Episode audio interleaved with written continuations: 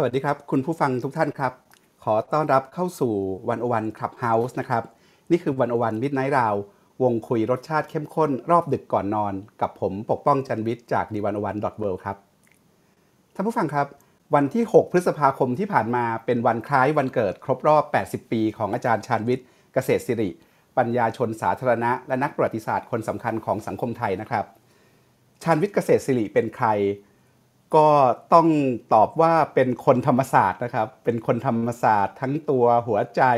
สมองและจิตวิญญาณครับ อาจารย์ชันวิทย์สอนประวัติศาสตร์ที่คณะศิลปศาสตร์ มหาวิทยาลัยธรรมศาสตร์กว่า 30 ปีจนเกษียณอายุราชการนะครับ ถ้านับถึงปัจจุบันที่อาจารย์ก็ยังสอนอยู่ ก็กว่า 50 ปีแล้วครับ อาจารย์ดำรงตำแหน่งบริหารวิชาการหลายตำแหน่งในธรรมศาสตร์นะครับ ตั้งแต่รองอธิการบดีฝ่ายวิชาพื้นฐาน สมัยอาจารย์ป่วยเป็นอธิการบดี เป็นรองผู้อำนวยการสถาบันไทยคดีศึกษา สมัยอาจารย์เสน่ห์จามริกนะครับเป็นรองอธิการบดีฝ่าย 50 ปีธรรมศาสตร์และฝ่ายการนักศึกษา สมัยอาจารย์นงยาวชัยเสรี อาจารย์เป็นอดีต คณะบดีคณะศิลปศาสตร์ ธรรมศาสตร์ และอาจารย์เป็นอธิการบดีในปี 2537 นะครับ ซึ่งก็เป็นปีแรกที่ผมกลายมาเป็นคนธรรมศาสตร์เหมือนกันนะครับ และอาจารย์ก็ยังเป็นผู้ก่อตั้ง เป็นผู้อำนวยการโครงการเอเชียตะวันออกเฉียงใต้ของคณะศิลปศาสตร์ มหาวิทยาลัยธรรมศาสตร์ด้วยนะครับ อาจารย์ชันวิทย์ท่านเขียนหนังสือหลายเล่มครับ ที่ทำให้ประวัติศาสตร์เป็นเรื่องของรัษฎร ไม่ใช่เป็นแค่เรื่องเล่าที่ถูกผูกขาดโดยรัฐเท่านั้นนะครับ อาจารย์ทำประวัติศาสตร์ให้เป็นเรื่องสนุกใกล้ตัวพวกเราเข้าใจง่าย แล้วก็เปิดโลกความคิดให้พวกเราไปคิดต่อกันเอาเองนะครับ หนังสือของอาจารย์ชันวิทย์ช่วยบุกเบิกองค์ความรู้ใหม่ ๆ ช่วยชำระสะสางและทำลายมายาคติหลายเรื่องนะครับ ช่วยสร้างประวัติศาสตร์ทางเลือกในอีกหลายเรื่อง แล้วก็รื้อฟื้นหลายเรื่องที่หล่นหายไปในหน้าประวัติศาสตร์ทางการของรัฐนะครับโอ้ผลงานวิชาการของอาจารย์ก็มากมายมหาศาลนะครับ ถ้าไล่มาตั้งแต่วิทยานิพนธ์ปริญญาเอกที่คอร์เนลอย่าง The Rise of อยุธยานะครับ จนถึงหนังสือประวัติศาสตร์การเมืองไทย อย่างประวัติการเมืองไทย 2475 ถึง 2500 หรือหนังสือ 2475 การปฏิวัติของสยาม ซึ่ง2เล่มนี้ผมก็มีประสบการณ์ส่วนตัวนะครับ เพราะว่าเป็นหนังสือ2เล่มแรกที่ผมได้อ่านตั้งแต่สมัยมัธยมต้นนะครับ แล้วก็เป็น2เล่มแรกที่ทำให้รู้จักอาจารย์ชาญวิทย์เกษตรศิรินะครับ แล้วก็ช่วยเปิดโลกเรื่องการเมืองไทย เรื่องประวัติศาสตร์การเมืองไทยมากมายเลยนะครับ อาจารย์ชาญวิทย์เขียนเรื่องประวัติศาสตร์ประชาธิปไตยไทยตั้งแต่ 2475 14 ตุลา 16 6 ตุลา 19 นะครับ พฤษภา 35 นะครับ แล้วก็หนังสือประวัติศาสตร์เกี่ยวกับมหาวิทยาลัยธรรมศาสตร์นะครับ รวมถึงหนังสือถอดรื้อมายาคติเรื่องความเป็นไทยเรื่องการเสียดินแดน รวมถึงประวัติศาสตร์เกี่ยวกับอาเซียนนะครับ ว่าจะดีลกับประวัติศาสตร์บาดแผล และประวัติศาสตร์ตัดตอนยังไง แล้วก็อีกมากมายสารพัดนะครับ อาจารย์ชันวิทย์ยังมีบทบาทในมูลนิธิโครงการตำราสังคมศาสตร์ และมนุษยศาสตร์นะครับ ซึ่งอาจารย์ป่วยก่อตั้งขึ้นเมื่อปี 2509 นะครับ เพื่อส่งเสริมให้มีตำราคุณภาพดี เอาไว้อ่านเขียนเรียนสอนกันนะครับ อาจารย์ชันวิทย์ท่านก็มีบทบาทสำคัญในการบริหารมูลนิธิโครงการตำรา ในฐานะเลขานุการมูลนิธิมาอย่างยาวนานนะครับ จนปัจจุบันอาจารย์เป็นประธานมูลนิธิโครงการตำรานะครับท่านผู้ฟังครับวันนี้ในฐานะลูกศิษย์ของอาจารย์คนหนึ่งนะครับ ก็เลยอยากชวนอาจารย์มาคุยลึกๆกันสักทีครับ ผมก็สัมภาษณ์อาจารย์ชนวิทย์มาหลายรอบนะครับ แต่ว่าไม่ได้คุยกันมานานแล้ว ตั้งแต่ตอนทำสารคดีป่วยในวาระร้อยปีป่วยเมื่อเมื่อปี 2559 นะครับ วันนี้ถือโอกาสมาคุยกันสักทีดำลึก 80 ปีชาญวิทย์เกษตรศิรินะครับ ว่ากว่าจะเป็นชาญวิทย์ในวันนี้ เส้นทางความคิดและงานวิชาการของอาจารย์เนี่ยถูกเชฟด้วยอะไร ด้วยใครด้วยเหตุการณ์ไหนด้วยหนังสือเล่มไหน และด้วยบริบททางการเมืองและสังคมแบบไหนนะครับ และวันนี้ยังจะชวนอาจารย์ช่วยมองอดีตถึงปัจจุบันและมองสู่อนาคตด้วย ว่าสังคมการเมืองไทยจะเดินหน้าไปอย่างไรต่อนะครับ ผมก็จะนำคุยกับอาจารย์ชาญวิทย์สักพักนะครับ แล้วก็ตอนท้ายจะเปิดพื้นที่ให้ผู้ฟังนะครับ มิตรสหายและลูกศิษย์ลูกหามาช่วยกันคุยเรื่องอาจารย์ชาญวิทย์ด้วยกันนะครับ วันนี้ใครอยากถาม อยากคุยกับอาจารย์ชาญวิทย์เรื่องอะไร ก็เตรียมยกมือได้เลยครับ วันนี้อาจารย์น่าจะยอมตอบทุกคำถามนะครับ สวัสดีครับ อาจารย์ชาญวิทย์ครับ สวัสดีครับ สวัสดีครับ ครับเกรินยาวหน่อยนะครับ อาจารย์ แต่ว่าไหนๆได้คุยกันสักทีก็ถือโอกาสเอ่อแนะนำอาจารย์ไปด้วยนะครับสำหรับผู้บางทีมีเอ่อมิตรสหายรุ่นใหม่ ๆ นะครับ ที่อาจจะยังไม่รู้ว่าอาจารย์ทำอะไรมากมายขนาดไหนนะครับ แล้ววันนี้ก็ขอบคุณอาจารย์ที่ให้เกียรติเข้าขับเฮาส์เป็นครั้งแรกนะครับ มาร่วมรายการวันอวันครับอาจารย์ ครับครับครับ อาจารย์ครับ วันเกิดอาจารย์เนี่ย ผมได้ฟังคุณกสิดิตอนันทนาธรเนี่ยสัมภาษณ์อาจารย์ตอนหนึ่ง อาจารย์บอกว่าผมตั้งใจจะเอาตัวรอดจากโรคหาเนี่ยไปให้ได้นะครับ เพื่อรอดูการเปลี่ยนแปลงของสังคมไทยที่กำลังจะมาถึง อาจารย์ศึกษาอดีตมาเยอะ ปัจจุบันนี้อาจารย์มองเห็นอะไรในอนาคตของสังคมไทยบ้างครับ มองเห็นอะไรในอนาคตของสังคมไทย ครับ อืมอาจารย์ถึงอยากรอดูการเปลี่ยนแปลงที่อาจารย์บอกว่าน่าตื่นตาตื่นใจ แล้วต้องเอาตัวรอดจากไอ้โรคหาเนี้ยไปให้ได้ อ๋อ อันนี้ก็คงไม่ไม่ผิดปกติใช่ไหมครับครับใครๆก็อยากจะมีชีวิตอยู่เอ่อต่อไปนะฮะ เป็นเรื่องธรรมดามาก แล้วก็อยู่อย่างมีความหวังนะฮะเอ่อว่าเราจะเห็นอะไรที่ดีกว่านี้ โดยส่วนตัวแล้วนั้น ต้องบอกตรงๆนะครับ ผมไม่ได้คาดคิดว่าคนรุ่นใหม่ที่เรากำลังเห็นอยู่กับตาเนี่ยจะมีขึ้นได้นะฮะพูดกันตรงๆเลยว่าเจเนอเรชัน Z เนี่ยผมไม่ไม่ค่อยได้หวังเท่าไหร่นะฮะเมื่อเขาโผล่ออกมาเป็นระยะระยะระยะเนี่ยนะครับ มันก็สร้างความตื่นเต้น ความประหลาดใจ แล้วต้องบอกว่า เออ มันน่าอยู่ดูความเปลี่ยนแปลงครับ เขาเซอร์ไพรส์อาจารย์ยังไงบ้างครับ แล้วเขาเซอร์ไพรส์อาจารย์ขึ้นมาได้ยังไงครับ อาจารย์วิเคราะห์ยังไงคือคือถ้าเอ่อเราใช้เอ่อประวัติศาสตร์เป็นตัวเอ่ออธิบายเนี่ยนะครับ ผมว่ามันมีเหตุการณ์ใหญ่ ๆ อยู่เอ่อหลายเหตุการณ์ถ้ามองย้อนกลับไปใช่ไหมฮะเอ่อใกล้ๆเราเนี่ยก็คือ เอ่อเหตุการณ์เมื่อช่วงเดือนเอ่อเมษาพฤษภา 2553ครับใช่ไหมครับ 2553 ปีนี้ 2564 ช่วงนี้นะครับ11 ปีก่อนเลยครับสิบกว่าปีมาแล้วเนี่ย ครั้งนั้นถ้าเรามองกลับไปเนี่ย มันมีคนหนุ่มคนสาวน้อยมากนะครับ มองย้อนกลับไปอีกนะฮะเมื่อ ช่วงก่อนหน้าเอ่อพฤษภา 2553 เรามีเหตุการณ์ใหญ่มาก ๆ ใช่ไหมครับ ก็คือเหตุการณ์เอ่อพฤษภา 2535 นะครับ ตอนนั้นก็มีคนหนุ่มคนสาวคนสาวน้อยมากนะครับ ครับ เพราะฉะนั้นเนี่ยผมก็คิดว่า คนหนุ่มคนสาวเขาคงไม่สนใจเอ่อเกี่ยวข้องกับเอ่อความเปลี่ยนแปลงของบ้านเมืองของเขาเอ่อ แล้วละแต่ว่าพอมาในช่วงเอ่อปีสองปีเนี่ยมันเกิดปรากฏการณ์ซึ่งผมต้องต้องเรียกว่าช็อกนะคต้อรับงเรียกว่าช็อกทั้งทั้งที่ผมก็สอนเออหนังสือที่ธรรมศาสตร์ สอนปีหนึ่งอยู่เออทุกปีอะฮะแต่ผมก็ไม่คิดว่าเอ่ออะไรที่เราเห็นนะฮะเอ่อพูดง่ายๆ นักเรียนโรงเรียนเตรียมอุดมศึกษา อันนี้ครับผมไม่คาดคิดเลยนะครับมันมันต้องใช้ครับเอ่อดัดจริตใช้คำว่ามันช็อกกิ้งนะฮะครับแต่ว่าดีใจดีใจที่ได้เห็นครับ แล้วเขามาจากไหนเขาผุดมาจากไหนกันครับอาจารย์แล้วอาจารย์วิเคราะห์ว่าทำไมรอบเนี้ยเขาถึงออกมาต่างจากการเคลื่อนไหวเรียกร้องประชาธิปไตยในช่วงหลังๆ ก่อนหน้านี้ เขามาจากไหน เขาก็คงมาจากแถวแถวๆโรงเรียนของเขาเนี่ยนะคครับรับ มันเกิดอะไรขึ้นก็ถึงไม่ออกมากัน ไม่ไกลไม่ไกลจากตัวอะไรปลุกเขาท่ไหขึ้นมากัน ครับ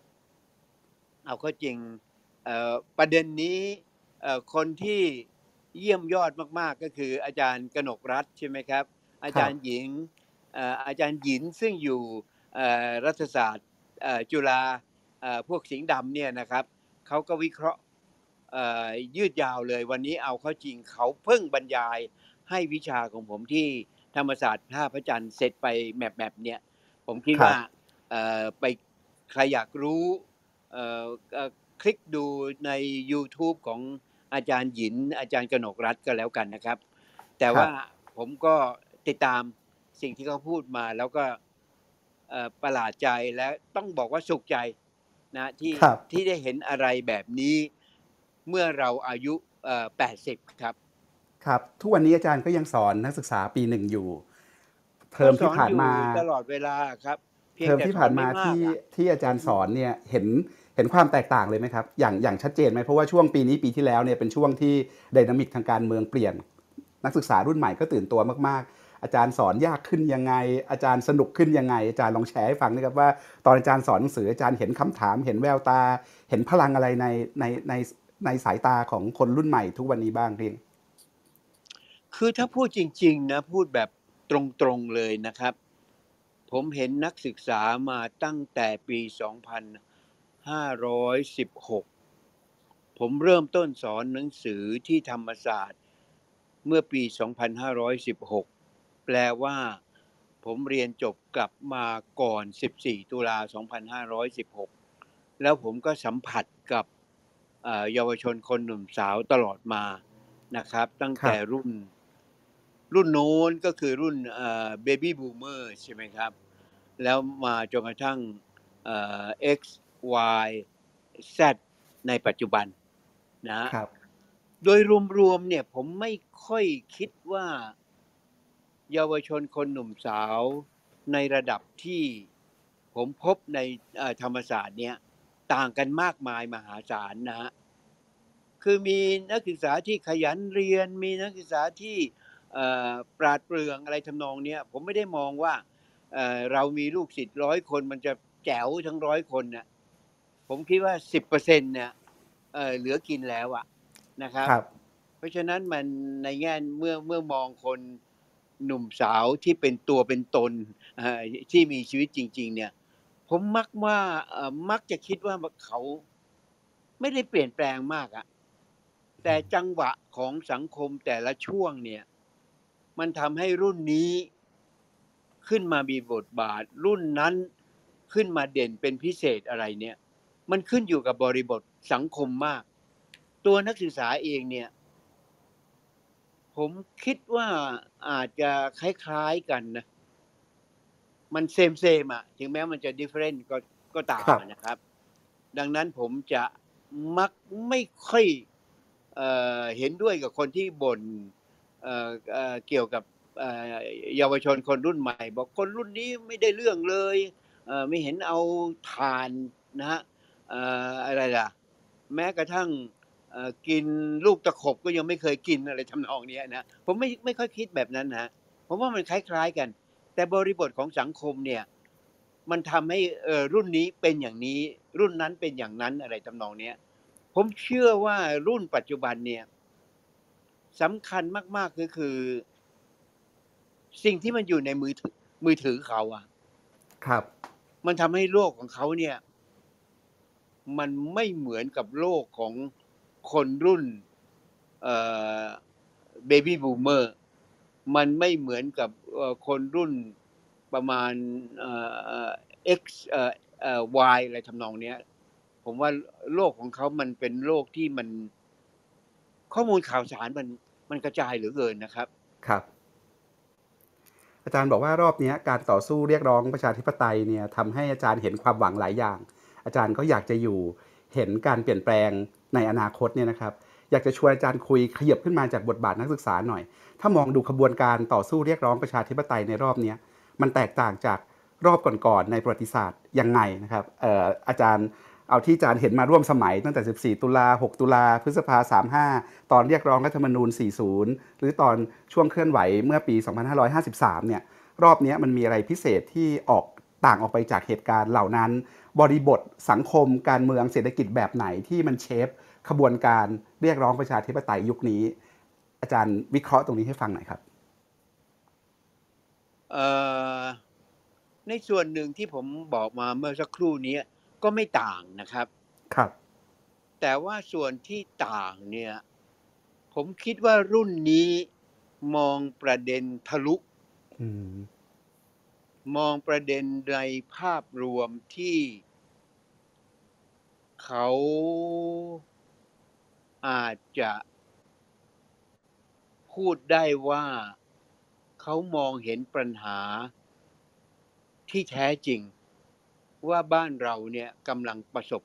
ปัญหาอะไร ผมคิดว่าสิ่งที่เขาเรียกร้องเนี่ยก็คือประชาธิปไตย อันมีพระมหากษัตริย์เป็นประมุขและพระมหากษัตริย์นั้น อยู่เหนือการเมืองนะครับครับผมคิดว่าอันเนี้ยเขามองชัดเจนมาก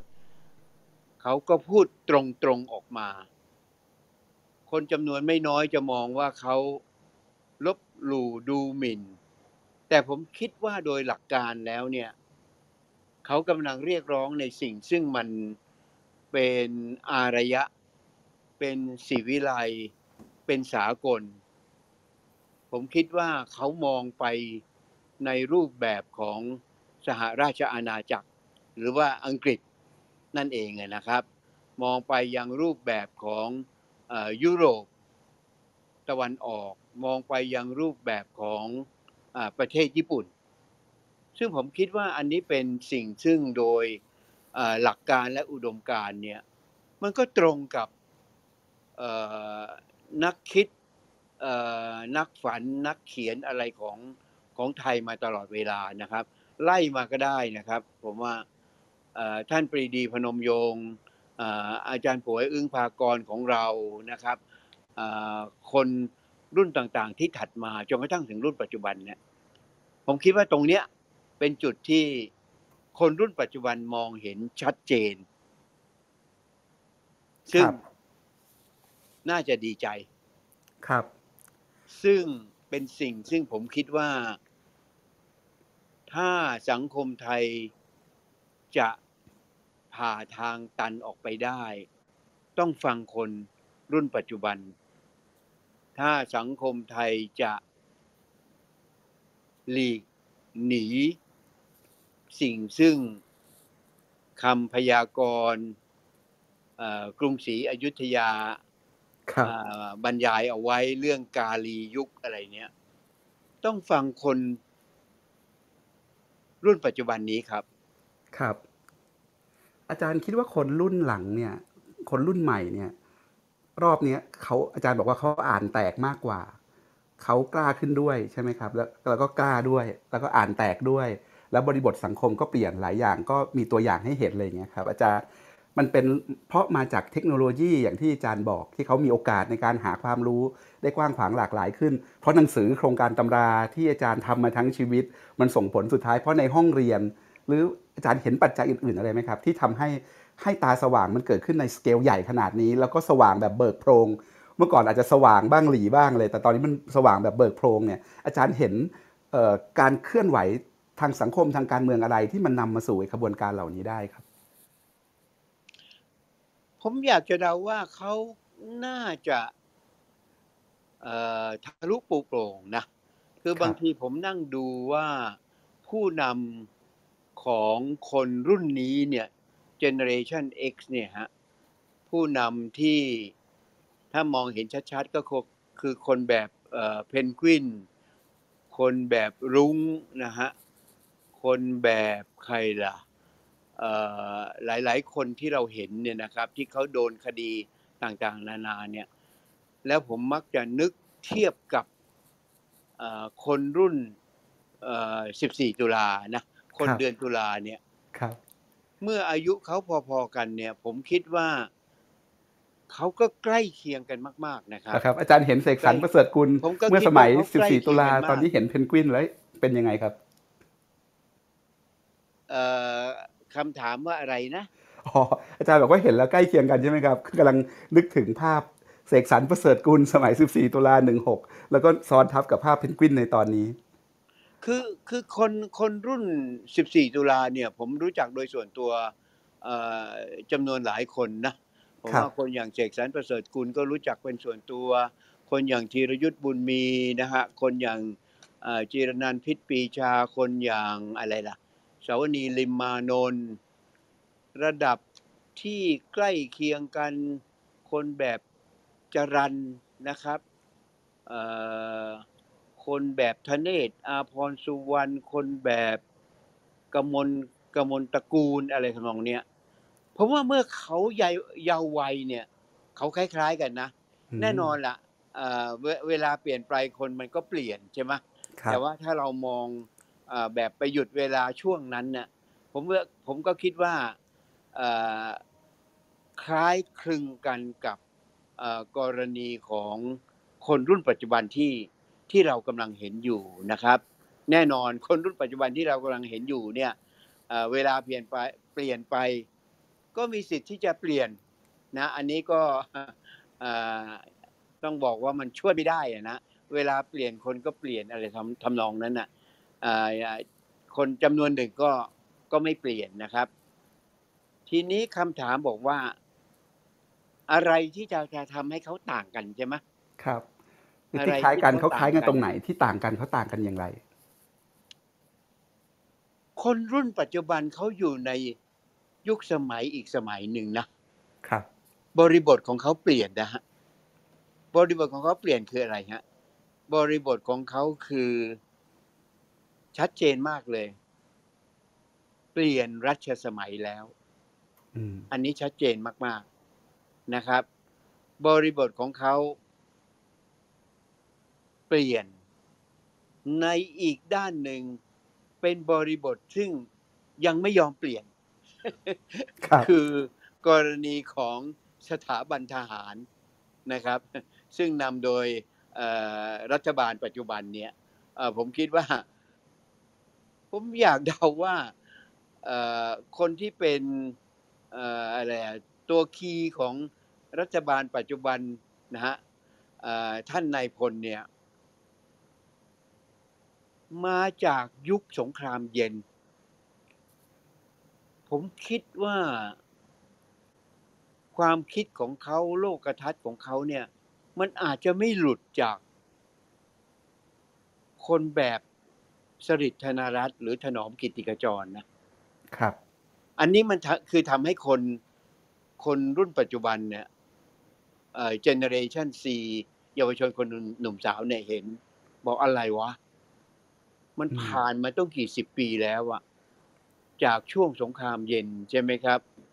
ทศวรรษ 1970 มาถึงประมาณต้น 1980 นะฮะ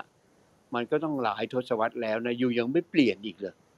ยังใช้วาทกรรมแบบโบราณทำนองเดียวกับมินออนไลน์ในพม่าอะไรทำนองเนี้ยครับ ครับ ครับ อาจารย์ครับผมอยากชวนอาจารย์คุยอย่างนี้ครับ ตอนเออเรียนกับอาจารย์ตอนอ่านหนังสืออาจารย์เนี่ยอาจารย์มักจะบอกว่า ถ้าจะมองประวัติศาสตร์เนี่ยชวนให้มองยาวๆนะครับ ผมก็เลยอยากจะชวนอาจารย์มองประวัติศาสตร์ประชาธิปไตยช่วงยาวๆ ตั้งแต่ 2475 มาจนถึงปัจจุบันเนี่ยถึงวันนี้แล้วเนี่ยนะครับซึ่งที่บอกใช้ถึงวันนี้แล้วก็เพราะว่า 2 ปีนี้มันเปลี่ยนอะไรไปเยอะมากๆเลยนะครับ ถึงวันนี้แล้วเนี่ยอาจารย์มองเห็นความก้าวหน้าขึ้น ความถดถอยลง หรือความลุ่มลุ่มดอนดอนๆหรือความ move on เป็นวงกลม คือวนเวียนกลับมาสู่ที่เดิมเสมอ หรือว่าความอีหยังวะของการเมืองไทยยังไงบ้างครับ จาก 2475 มาจนถึงปัจจุบัน ความจริงผมอยากจะมองกลับไปถึงเอ่อไกลกว่านั้นอีกนะเอาเลยครับแต่อาจารว่ย์เอาสองสี่เจ็ดห้าเนี่ย มันก็มันก็น่าเสียดายอะนะ มันน่าเสียดายที่มันมันยังย่ำต๊อกอยู่แค่ตรงนี้เองอะไรทำนองเนี้ยนะครับรัฐประหาร 2,549 ของบิ๊กบังก็แย่แล้วนะ เพราะมันยิ่งร้ายไปกว่านั้นอีกคือ รัฐประหารของคุณประยุทธ์ปี 2557 เนี่ย คือมันกลายเป็นสิ่งซึ่งเอาเข้าจริงแล้วเนี่ย ไอ้ตรงนี้เนี่ย คือตรงที่เอ่ออะไรล่ะ ทหารเข้ามาเอ่อยุ่มย่ามเกี่ยวข้องกับการเมืองเนี่ย มันซ้ำแล้วซ้ำอีกใช่ไหมฮะมันกลายเป็นว่าเอ่อตั้งแต่ 2475 มาเนี่ย มันมีรัฐประหารทุกๆเอ่อกี่ปีล่ะห้าหกปีหนึ่งครั้งนะครับเขียนรัฐรัฐธรรมนูญใหม่ขึ้นมา อ่าซ้ำแล้วซ้ำอีกอีกซ้ำๆซากๆเนี่ย ผมผมคิดว่าตรงเนี้ยมันเป็นสิ่งที่มองกลับไปจริง ๆ เอาประวัติศาสตร์มาทบทวนแล้ว มันมันไม่น่าเชื่อนะอืมครับ มันไม่น่าเชื่อว่าเราเราหลุดออกจากเอ่อวัฏจักรแห่งความชั่วร้าย อันนี้ไม่ได้นะฮะแล้วเราก็มักจะโทษว่า เพราะว่าประชาชนยังเอ่ออะไรล่ะเอ่อเจริญเติบโตไม่พอ ดังนั้นก็ไม่รู้จักประชาธิปไตย ดังนั้นนะพวกเราที่อยู่ข้างบน หรือว่าพวกเขาที่อยู่ข้างบนเนี่ยจะต้องเข้ามาจัดการอะไรทำนองนั้นนะ อันนี้มันเป็นสิ่งที่ผมว่า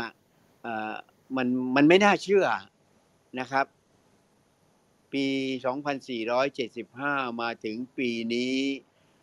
ก็กี่ปีแล้วล่ะที่ปฏิวัติมาเนี่ย แปดสิบ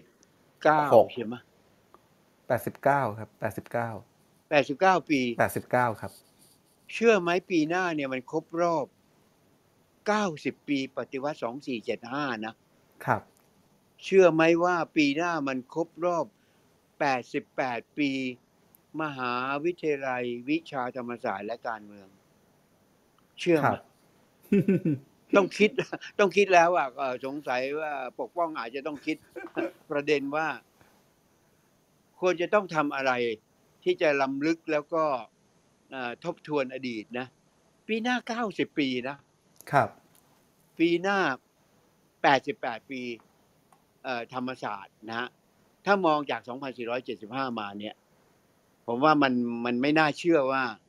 เอ่อประเทศไทยของเรานี่มัน ไม่น่า จะเหมือนพม่านะคือผมผแต่มนคิดว่ากลับางช่วงเหมือนกับไม่น่าเชื่อ บางช่วงของบางช่วงของชีวิตอาจารย์ก็จะคิดว่าเราไปพ้นจากไอ้วงจรอุบาทนี้ไปแล้ว อย่างเช่นอ่าสมมุติว่าหลังรัฐประหารรสช ปี 2534 ใช่ไหมครับ ซึ่งเกิดพฤษภาเอ่อ35มาจนสุดท้ายเรามีรัฐธรรมนูญฉบับ 2540 เราก็ไม่ได้มีปฏิวัติรัฐประหารมามามาสักพักหนึ่งตั้งแต่ปี 34 ไปจนถึงปี 49 หลายคนก็นึกว่าเราหลุดออกจากลูปนี้ไปแล้ว ผมครับว่าอาจารย์ก็คงจะคิดแบบเนี้ยแต่วันหนึ่งมันก็กลับมาอีก แล้ววันหนึ่งมันก็พาเราถอยหลังไปเรื่อยๆ ถอยกลับไปยุคเปรม ถอยกลับไปยุคสลิดถอยกลับไปยุคก่อน 2475 อีกรอบครับหนึ่งอะไรแบบเนี้ยครับ ทีนี้อาจารย์คิดว่ามันมีปัญหาใหญ่ใจกลางของประชาธิปไตยไทยเนี่ยมันปัญหาใหญ่ใจกลางของประชาธิปไตยเนี่ยมันมันมันคืออะไร มันถึงมันถึงฉุดเรากลับไปเรื่อยๆฉุดเรากลับไปเรื่อยๆ แล้วเราจะเราจะข้ามผ่านมันไปยังไง ให้ออกไปจากเอ กับดักหรืออับออกจากวงจรอุบาทนี้ไปได้ ปัญหาใหญ่ของเราน่าจะอยู่ที่ชนชั้นปกครองนะ ปัญหาใหญ่ของเราน่าจะอยู่ที่สถาบันบางสถาบัน ครับ ผมคิดปัญว่าหายังไงครับอาจารย์ คนเหล่านี้แหละคือคนที่ดึงเอาไว้ เพราะว่าถ้าเป็นประชาธิปไตยเนี่ยเขาสูญเสียผลประโยชน์เยอะมากเลยนะครับ เพราะฉะนั้นเขาก็ต้องหาข้ออ้าง ข้ออ้างของเขาก็คือประชาชนยังไม่พร้อมใช่ไหมฮะคณะราษฎรใจร้อนเกินไปอะไรทำนองเนี้ยนะครับอ่าส่วนเด็กรุ่นใหม่ก็ ยังไม่ทันเรียนหนังสือจบเลย ก็มายุ่งการเมืองแต่ความจริง เอาก็จริงเยาวชนคนหนุ่มสาวมันก็ยุ่งกับการเมืองมาตลอดอะแล้วเยาวชนคนหนุ่มสาวก็คือตัวตัวเปลี่ยนสังคม เอาเข้าจริงแล้วเนี่ยผมยังไม่ครับมีผลประโยชน์นะครับ คือพูดแล้วเนี่ยที่ที่อาจารย์เอ่อปกป้องมักจะกลับไปตรงพันประมาณ 2475 เนี่ย ผมก็เห็นด้วยนะแต่ตอนหลังเนี่ยผมกลับคิดว่า ถ้าจะมองประวัติศาสตร์ช่วงยาวเนี่ย มันต้องมองไกลกว่านั้นนะครับ ก่อน 2475 เนี่ย เราต้องมองกลับไปยังกบฏรอสร้อยสามสิบครับ หรือที่เราเรียกว่ากบฏหมอเหลงอะ ครับ ที่มันสมัยมีรัชกาลที่6นะครับ นายทหารกลุ่มหนึ่งใช่ไหมฮะ อายุยี่สิบกว่ากว่าๆที่จะยึดอำนาจจากรัฐบาลเอ่อราชาธิปไตยของรัชกาลที่หกอะแต่เขาครับถูกจับคุกจับจับได้ แล้วก็จำคุกไปนะครับ ผมว่าถ้าย้อนเออมองย้อนกลับไปก่อนสองสี่เจ็ดห้าคือมองย้อนกลับไปก่อน สมัยรัชกาลที่เจ็ดอะมันก็มีสมัยรัชกาลที่หกที่มีกลุ่มคนต้องการที่จะเปลี่ยนแปลง แสดงว่าเชื้อของประชาธิปไตยเนี่ย มันมีมาแล้ว ก่อนหน้า2475มันไม่ใช่เพิ่งมามีเมื่อ2475มันไม่ใช่มามีที่คณะราษฎรนะฮะถ้ามองย้อนกลับไปก่อนเอ่อรศ130คือมองกลับไปยังสมัยรัชกาลที่ห้า5เนี่ย นะครับ มันก็มีเชื้อของประชาธิปไตย เรื่องของการที่จะต้องมีการเปลี่ยนแปลงเอ่อระบอบราชาธิปไตยอยู่แล้วเอ่อคนจำนวนไม่น้อยก็คงจะจำได้ว่ามันมีสิ่งที่เรียกว่าคำกราบบังคมทูลเออของเจ้านายกลุ่มหนึ่ง เล็กครับๆสิบกว่าคนนะฮะพระองค์เจ้าซึ่ปริป็สดางและอีกหลายท่านนะครับเอ่อกลุ่มที่เรามักจะนึกถึง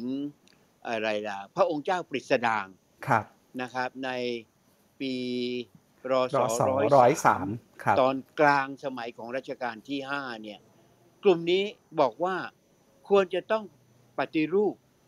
ด้วยการมีรัฐธรรมนูญ และพระเจ้าแผ่นดินจะต้องไม่บริหารราชการเองโดยตรง ต้องมีคณะรัฐมนตรีแบบเดียวกับญี่ปุ่น สมัยจักรพรรดิเมจิ ซึ่งพระราชทานรัฐธรรมนูญไปแล้ว คือรวมความแล้วเนี่ย ถ้าเราเอาประวัติศาสตร์เหล่านี้มาอธิบายเราจะเห็นว่ามันก่อน 2475 ต้องเป็นเวลานาน ใช่ไหมฮะ มันกลับไปถึงกลางสมัยรัชกาลที่ห้าถ้ามองอีกนะ ผมมักจะยกอันนี้มาเรื่อย ๆ นะครับ หมอบรัดเล ซึ่งเรามักจะรู้จักท่านในนามของเออหมอนายแพทย์ที่เอาเอ่อวัคซีนเอ่อมาฉีดใช่ไหมฮะอ่าวัคซีนป้องกันโรคระบาดเอามาฉีดในประเทศไทยอะไรทำนองเนี้ยนะฮะแต่ความจริงหมอบัตรเลย์เนี่ยทำหนังสือพิมพ์ครับ หมอบัตรเลย์แปล รัฐธรรมนูญอเมริกันออกเป็นภาษาไทยอืมครัตีบพิมพ์แล้วด้วย แล้วผู้ที่ได้อ่านเนี่ยมีตั้งแต่รัชกาลที่สี่ซึ่งเป็นสมาชิกของหนังสือพิมพ์ของหมอบัตรเล มีกระทั่งพระปิ่นเกล้านะฮะวังหน้า ซึ่งเป็นสมาชิกรับหนังสือพิมพ์ มีกระทั่งอะไรมกุฎราชกุมารก็คือเอ่อรัชกาลที่ห้าเจ้าฟ้าจุฬาลงกรณ์ก็เป็นสมาชิก แสดงว่าความคิดสมัยใหม่นะฮะว่าด้วยประชาธิปไตย การมีรัฐสภาการมีเลือกตั้งเนี่ย มันเข้ามาในสยามประเทศไทยของเราเนี่ย กว่าหนึ่งร้อยปีแล้วครับไม่ใช่เรื่องใหม่เลย เรามานั่งพูดว่าเรื่องใหม่เรื่องใหม่คนไทยไม่รู้จักไม่จริง อันนี้ผมต้องเถียงนะครับ ถ้าเราเอาประวัติศาสตร์ช่วงยาว ที่เรียกว่าเป็น long history หรือเป็นเอ่อ long durée ในภาษาครับฝรั่งเศสมาจับเนี่ย มันไม่ใช่นะ อาจารย์ครับครับ ทีนี้มันอย่างนี้ครับ คืออาจารย์บอกว่ามันมีความคิดมันมีความรู้แพร่กระจายอยู่ในสังคมไทยระดับหนึ่ง ทีนี้ทำไมไอ้ความคิดหรือความรู้เรื่องประชาธิปไตยเนี่ยมันยังมันมันยังมันมันถึงไม่กลายเป็นความรู้หรือความคิดกระแสหลักหรืออย่างน้อย แพร่กระจายไปได้มากขึ้นกว่าเดิม หรือว่าลงไปสู่ระดับวัฒนธรรมได้ได้ได้มากขึ้นกว่านี้นะครับ จนคือโอเค เราอยู่ในโลกของสมบูรณาญาสิทธิราช ก็ด้วยส่วนหนึ่งนะครับ แต่ว่าไอ้ตรงนั้นเนี่ยมันมีมันมันมีสครัลเกิลตรงนี้ไหมครับว่ามันสู้กันยังไง ระหว่างแนวคิดประชาธิปไตยกับแนวคิดปฏิปักษ์ประชาธิปไตย มาตั้งแต่ยุคก่อน 2475 มาจนถึงยุคหลัง 2475 เนี่ยไอ้ประวัติศาสตร์ของการสู้กันของสองพลังเนี้ยเราเห็นอะไรบ้าง เพราะในเมืองไทยเนี่ยเมื่อกี้อาจารย์บอกว่าปัญหาใหญ่คือคือชนชั้นนำใช่ไหมครับที่ไม่ยอมปรับตัวอยากจะรวบอำนาจไว้ แต่ในขณะที่อีกด้านหนึ่งเราก็เห็นเหมือนกันว่าประชาชนหรือไพร่อย่างพวกเราเรานี่แหละ หลายคนก็เข้าไปปกป้องชนชั้นนำด้วยซ้ำถึงแม้ว่า ผลกระทบต่อของของตัวเองมันก็ยังแย่อยู่เหมือนเดิม อาจารย์อาอาจารย์อธิบายไอ้ไอ้ไอ้สครัลเกิลตรงนี้ยังไงครับ คือเรื่องของเรื่องเนี่ยนะครับ ชนชั้นนำชนชั้นปกครองก็สร้างวาทกรรมขึ้นมา ใช่ไหมฮะแล้วก็พยายามจะอะไรล่ะ ยัดเข้ามาในสมองของชนชั้นที่ปกครองนี่แหละครับจำนวนหนึ่งก็ยังเชื่ออยู่นี่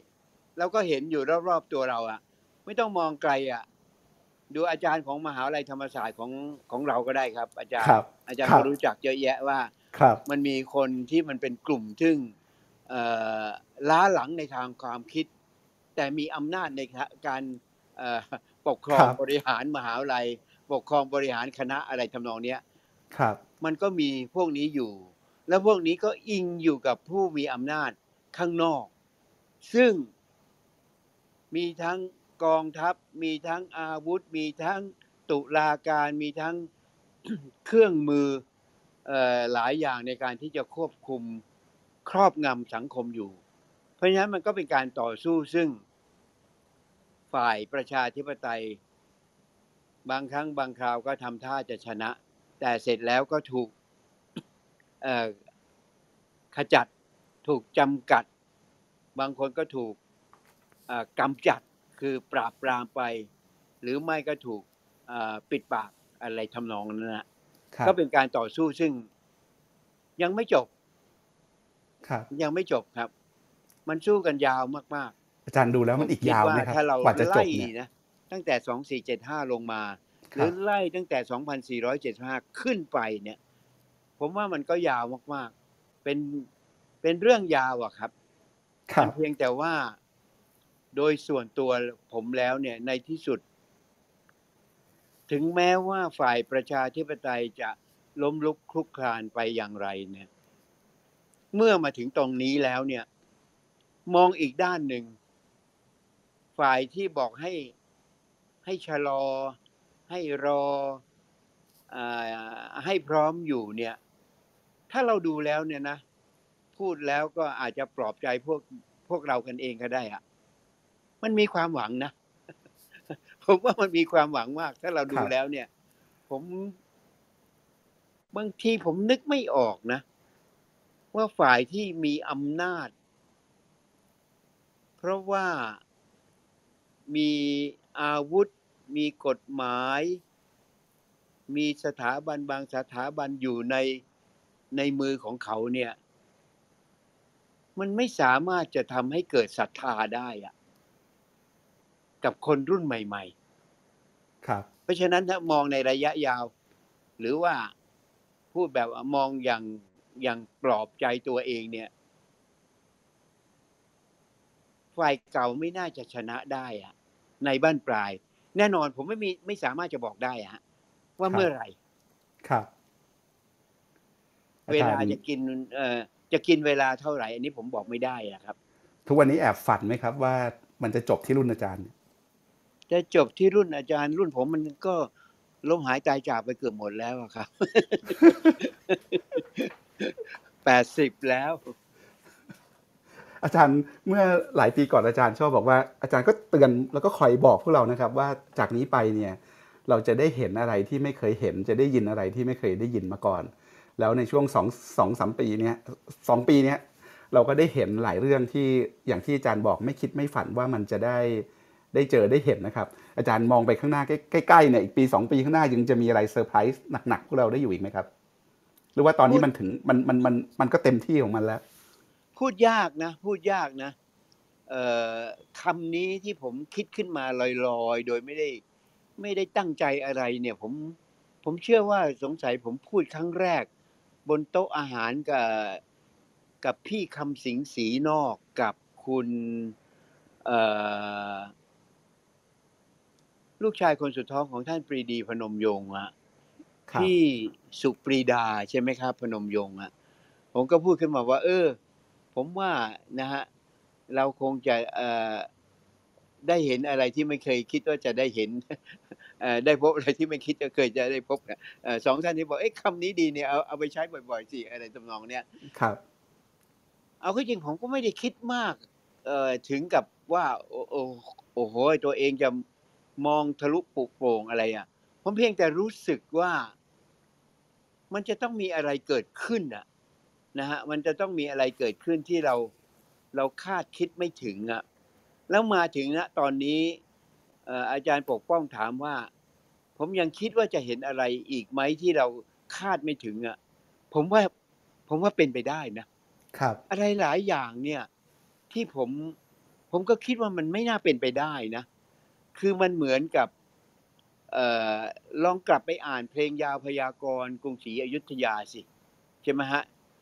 อันอะไรอะทุกอย่างมันมันกลับหัวกลับหางหมดเลยอะนะฮะเอ่อกระเบื้องจะเฟื่องฟูลอย น้ำเต้าอันน้อยจะถอยจมอะกระเบื้องมันหนักๆอะ มันไม่น่าจะลอยได้อะนะฮะในขณะที่น้ำเต้ามันเบาๆมันนะมันมันมันไม่น่าจะจมมันก็จมอะมันทุกอย่างมันมันกลับตาลปัดนะฝรั่งครับเรียกว่า upside down ครับหรือ inside out เนี่ย ผมชอบ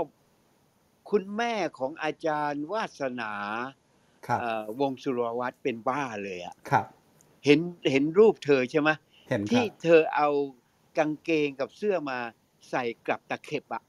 ครับโอ้โหแกเธอคิดได้ไงอะครับ ผมคิดไม่ออกเลยอะเออมันแปลกดีนะแล้วทุกวันนี้อาจารย์แต่งเธอตามกำลังคุณบอแม่กด้วยว่าหรือเปล่าโดครัยบโดยโดยโดยสัญญาใช่ไหมฮะครัโดบยโดยเอ่ออันเนี้ยการที่มันไม่ต้องพูดอะอืม การแสดงออกมาด้วยการเอาเสื้อมาใส่กลับบอกว่าเฮ้ยสังคมปัจจุบันมันเป็นอย่างนี้อะครับโอ้โหผมเห็นแล้วผมชอบใจเป็นบ้าเลย ผมเลยเอ่อแชร์แล้วแชร์อีกอะไรทำนองเนี้ยครับ อันเนี้ยเราจะคิดหรือว่า คนจะลุกขึ้นมาใส่เสื้อกลับตะเข็บใช่ไหมฮะในอดีตเราก็เคยเห็นแต่ว่าเอ่ออะไรอะ พระอาจารย์โตเอ่อจุดตะเกียงกลางวันอะไรทำนองเนี้ยนะครัครับบ แต่ตอนนี้มันไปไกลไปกว่านั้นอีกเยอะแยะเลยนะครับ ครับ ปีสองปีมานี้เนี่ยมีมีหลายเรื่องที่อาจารย์คงคิดว่า ไม่เคยคิดว่าจะได้เห็นแต่ก็ได้เห็นไปแล้วเนี่ยนะครับในช่วงปี 2 ปีนี้มันมีโมเมนต์ประวัติศาสตร์อะไรบ้างครับ ในสายตาอาจารย์ในฐานะนักประวัติศาสตร์ที่คิดว่ามันเปลี่ยนการเมืองไทยไปแบบที่ไม่มีวันหวนกลับมาได้ ที่มันแปลกหน้าแปลกอันเอาใกล้ๆตัวดีกว่านะบางทีบางครับ ใกล้ๆตัวเนี่ย ผมไม่คิดว่า หนังสือฟ้าเดียวกันเนี่ยมันจะขายได้มากขนาดเนี้ยครับ ผมก็ทำหนังสือให้เอ่อมูลนิธิโครงการตำรามาตั้งนานบางทีเราพิมพ์พันเล่มครักบว่าจะขายหมดนี่สิบปีอะครับ แต่ตอนนี้เอ่อของอาจารย์นัทพลใช่ไหมครับ ที่ถูกฟ้องเอ่อฟ้องคดีเอ่อห้าสิบล้านบาทอะไรเนี่ยครับมันปรากฏว่ามีคนมาซื้อเยอะแยะเยอะแยะนะครับครับ มันก็น่าดีใจแทนนะน่าดีใจแทนว่า อันนี้คือสิ่งที่เราก็ไม่คิดอะที่คนบอกว่าคนไทยไม่อ่านหนังสือเนี่ย ผมว่ามันไม่จริงแล้วมั้งครับไม่ไม่น่าจะจริงแล้วอะฮะดูพวกเด็ก ๆ เนี่ยบางทีมัน มันรู้มากกว่าเราอีกนะหลายอย่างเราต้องฟังเขาอะครับนะครับ ผมคุยกับทีมโครงการตำราก็บอกเหมือนกันว่า ตั้งแต่ช่วง 2-3 ปีก่อนหน้าที่จะเกิดม็อบราษฎรม็อบนักศึกษาเนี่ยหนังสือโครงการตำราของอาจารย์ก็ขายดีขึ้นมากเหมือนกันนะครับ แล้วก็โดยเฉพาะกลุ่มคนอ่านเนี่ยก็อายุน้อยลงไปเรื่อยๆ จากเด็กมหาวิทยาลัย ก็ลงไปถึงเด็กมัธยม แล้วเรื่องที่เขาสนใจอ่านก็คือเรื่องอย่าง 2475 คือเรื่องอย่าง 6 ตุลา19 คือมันก็เห็นสัญญาณอยู่ในฐานะคนทำหนังสือด้วยกันเนี่ยว่าหนังสือแนวความรู้โดยเฉพาะเรื่องการเมืองไทยโดยเฉพาะประวัติศาสตร์ ที่ไม่ใช่ประวัติศาสตร์ทางการของรัฐเนี่ยก็เป็น กระแสที่ที่มันขึ้นมาจริงครับครับครับๆครับ ทีนี้หลายคนบอกว่าการเมืองไทยตอนเนี้ยบางคนก็รู้สึกว่ามันดูมืดมิด มันดูตัน มองไม่เห็นทางออกไม่เห็นคำตอบ ที่การย้อนกลับไปหาประวัติศาสตร์เนี่ยมันมีคำตอบที่รอเราอยู่บ้างไหมครับ หรือถ้าเกิดเราอยากจะเข้าใจการเมืองไทยตอนเนี้ยหรือเข้าใจอนาคตของการเมืองไทยตอนเนี้ยถ้าเรา เจาะเวลาหาอดีตเพื่อมองไปยังอนาคตเนี่ยเราย้อนกลับไปศึกษาช่วงเวลาไหนดีครับอาจารย์ บางคนบอกว่าต้องเป็นช่วง 2475 บางคนบอกว่าต้องไปเข้าใจตั้งแต่สมัยร5ร6ด้วยซ้ำหรือเรากลับไปอ่านหนังสือเล่มไหนดีครับอาจารย์เออคำถามยาก แต่ว่าถามว่าประวัติศาสตร์มันสำคัญไหม ผมก็ต้องตอบว่ามันสำคัญนะนะ เนื่องจากเป็นอาจารย์สอนประวัติศาสตร์แล้วก็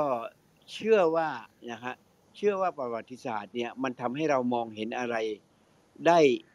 ดีด้วยการที่มองจากอดีตเนี่ยนะครับขอโทษมองจากปัจจุบันเนี่ย กลับไปสู่อดีต แล้วก็กลับมาสู่ปัจจุบัน แล้วบางทีมันมองอาจจะมองเห็นอะไรในอนาคตได้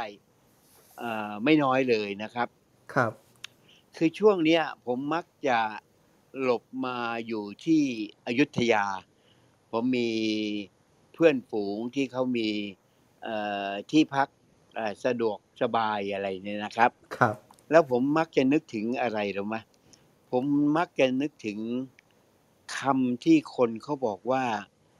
วิกฤตเนี่ยมันเป็นโอกาส วิกฤตของ การเมืองไทยในตอนนี้ ซึ่งมา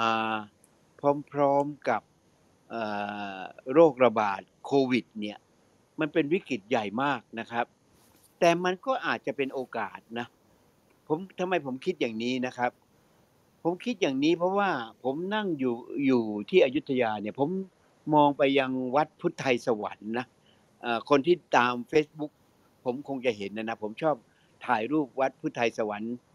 ขึ้นไปเรื่อยๆเนี่ยมันเป็นบริเวณที่เอ่อพระเจ้าอู่ทองเนี่ยท่านหนีโรคหามานะฮะท่านครับหนีโรคหาหนีมาจากไหนก็ไม่รู้อะนะเอ่อหนีหนีมาจากสุพรรณบุรี หรือหนีมาจากเพชรบุรี หรือหนีมาจากเอ่อลบบุรีอะไรทำนองนี้นั่นน่ะนะครับเอ่อแต่ว่าท่านหนีมาอยู่ที่ตรงบริเวณเอ่อที่เรียกว่าเวียงเหล็กเอ่อวัด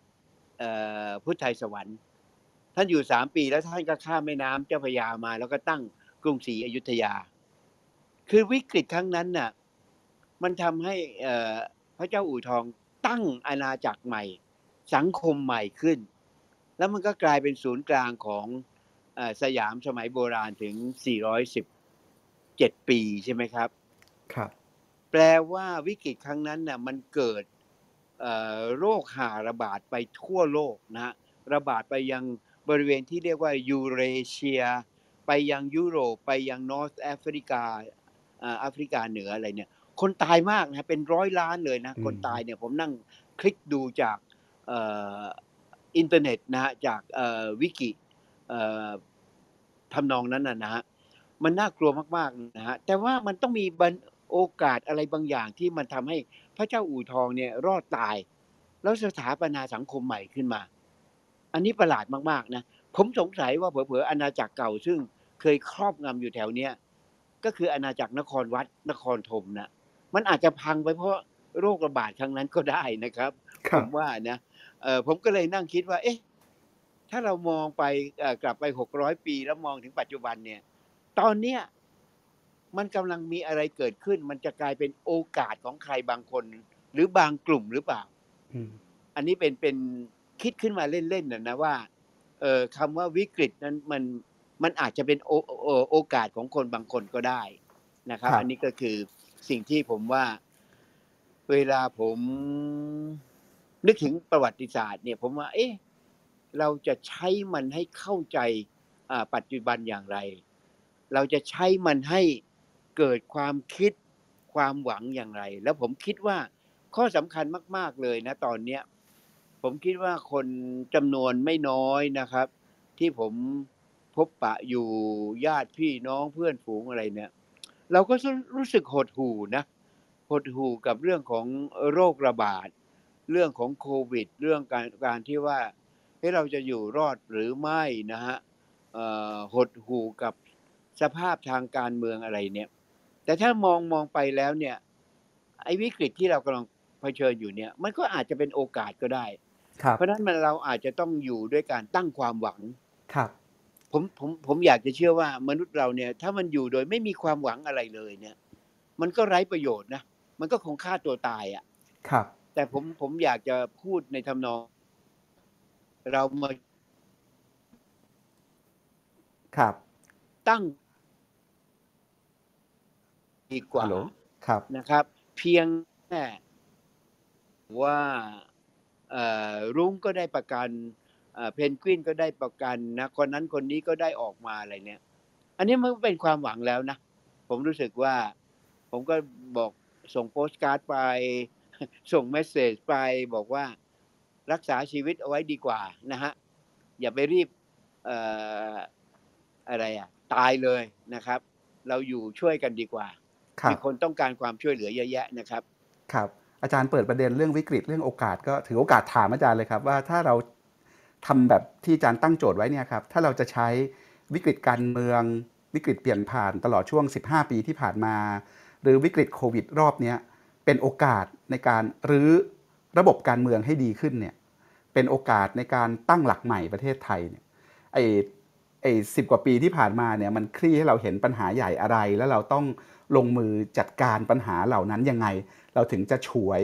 โอกาสใช้วิกฤตมาสร้างประเทศไทยใหม่ที่มันเป็นประชาธิปไตยสมบูรณ์ได้มากขึ้นครับ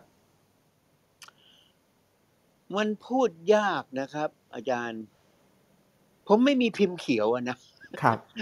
พูดตรงๆเดียวผมไม่มีพิมพ์เขียวฮะผมเพียงแต่คิด ผมเพียงแต่หวังแล้วผมก็พยายามจะเอ่อ พูดออกไปอะในสิ่งที่ผมคิดในสิ่งที่ผมหวังนะฮะในบางส่วน ผู้คนที่รู้จักผมคบหาสมาคม ก็อาจจะมองผมเป็นคนเพ้อเจ้อก็ได้นะเออซึ่งก็ก็ช่วยไม่ได้นะครับแต่ว่าผมผมเพียงแต่ว่ามันเหมือนกับว่า คล้ายๆประเด็นเนี่ยที่ที่พูดกันนะนะฮะ ปัจจุบันบอกเออจะย้ายประเทศใช่ไหมครับ ผมว่าย้ายก็ย้ายไปสิ ถ้าย้ายได้อะถ้าย้ายไม่ได้ก็อยู่ช่วยกันก็แล้วกัน ครับนะครับ อะไรทำนองเนี้ยคือว่าใครทำอะไรได้เนี่ย ก็ทำไปเถอะนะครับ แต่ว่าเราต้องมีอะไรอะมีปณิธานที่มันมั่นคงว่าเรายืนอยู่กับการที่มีประชาธิปไตย แล้วไม่ใช่ประชาธิปไตยแบบไทยๆที่เขาหลอกเรามานะครับ เราต้องถือว่า ในแง่นี้ทางออกของไทยเนี่ย ผมมองไม่เห็นนะ ถ้าไม่ใช้ประชาธิปไตย ถ้าไม่ใช้การเลือกตั้งนะครับ การเลือกตั้งเนี่ย ผมว่ามันมันน่ากลัวน่ากลัวนะสำหรับคนที่มีอำนาจเนี่ยนะผมว่า การเลือกตั้งเนี่ยมันทำให้คนซึ่งเอ่อมีอำนาจ หรือคิดว่าตัวเองมีอำนาจเนี่ยมาเจอการเลือกตั้งเข้าแล้วคนเขาไม่ไม่ลงคะแนนให้ตัวเองเนี่ย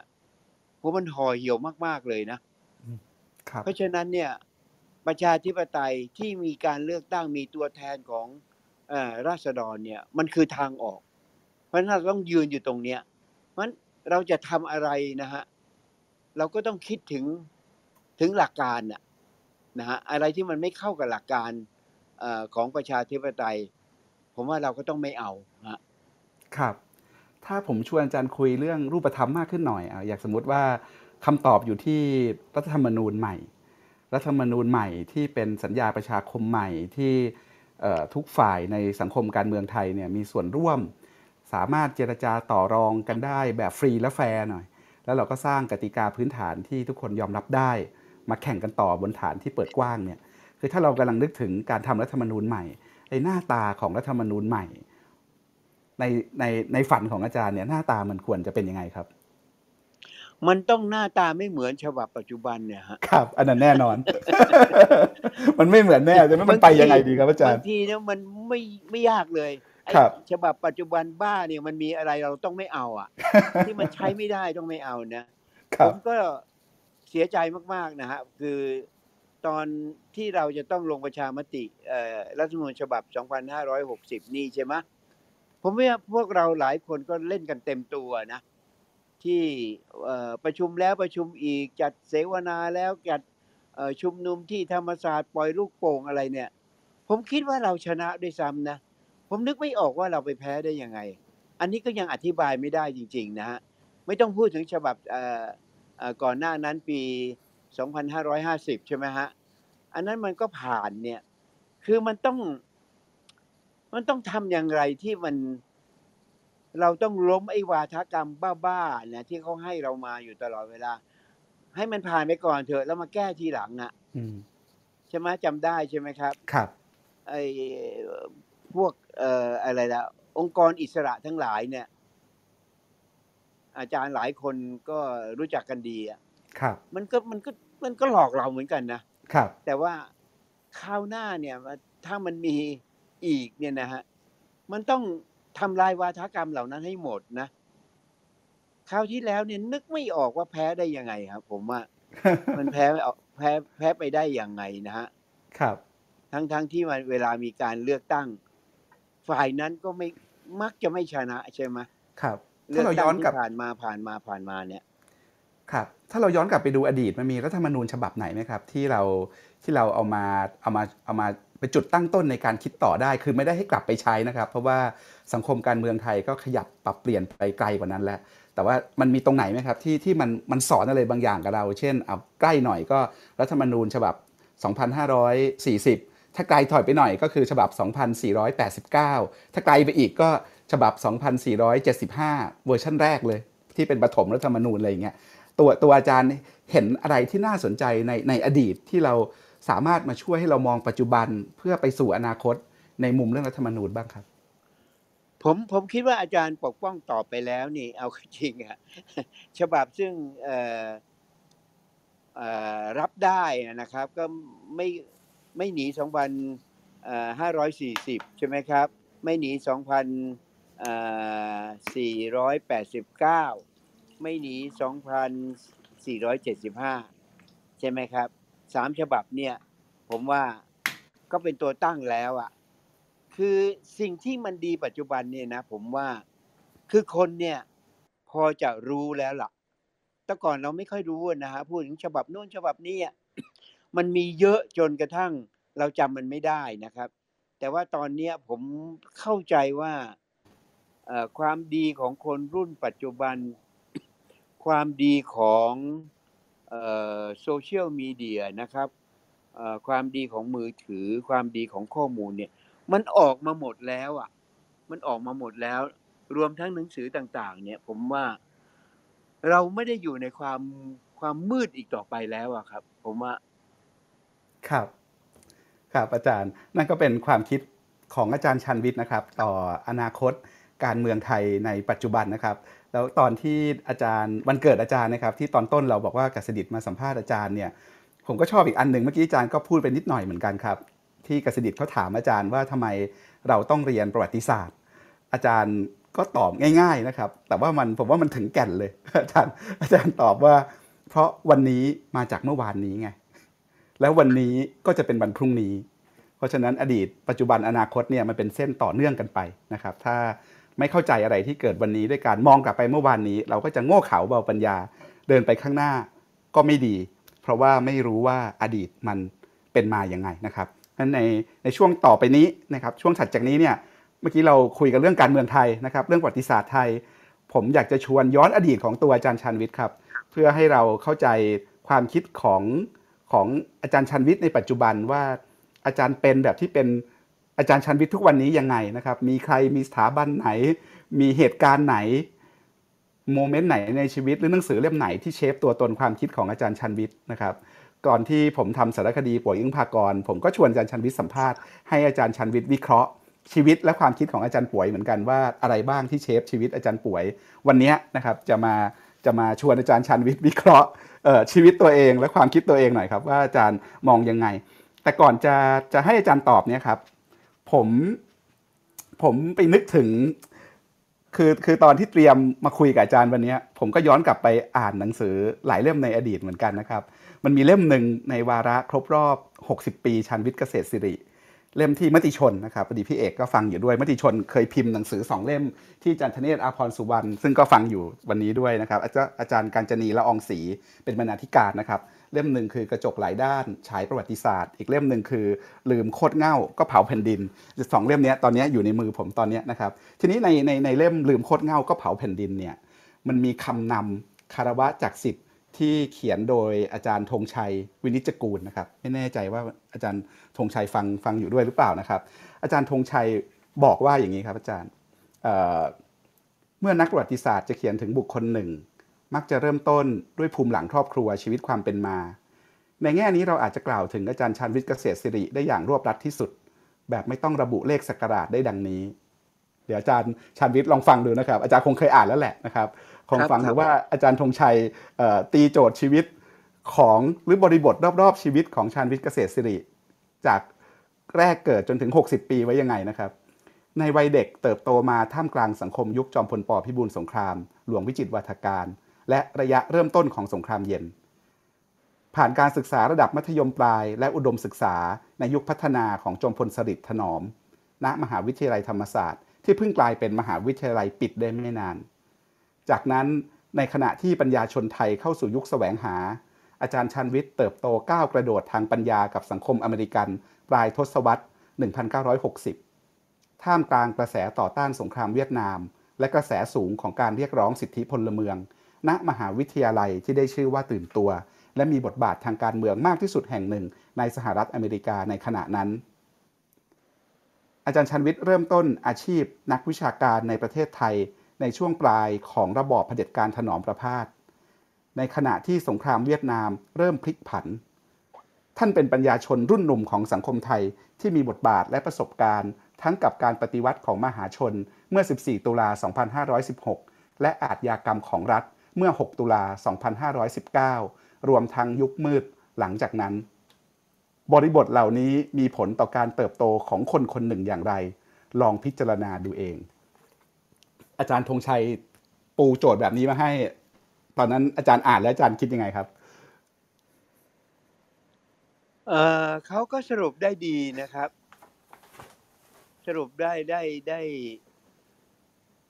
เอ่อครอบคลุม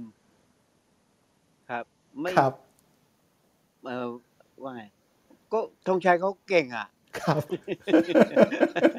เขามองทะลุอะครับครับ แล้วบริบทบริบทที่แวดล้อมชีวิตอาจารย์ตั้งแต่เด็กจนโตเนี่ย แต่ละช่วงแต่ละช่วงเนี่ย ถ้าถามจากปากคำเจ้าตัวเองเนี่ย แต่ละช่วงแต่ละช่วงมันเชฟมันเชฟชีวิตอาจารย์ยังไงครับ เอาเริ่มตั้งแต่ตั้งแต่วัยเด็กอาจารย์เกิดที่บ้านโป่ง ในช่วงที่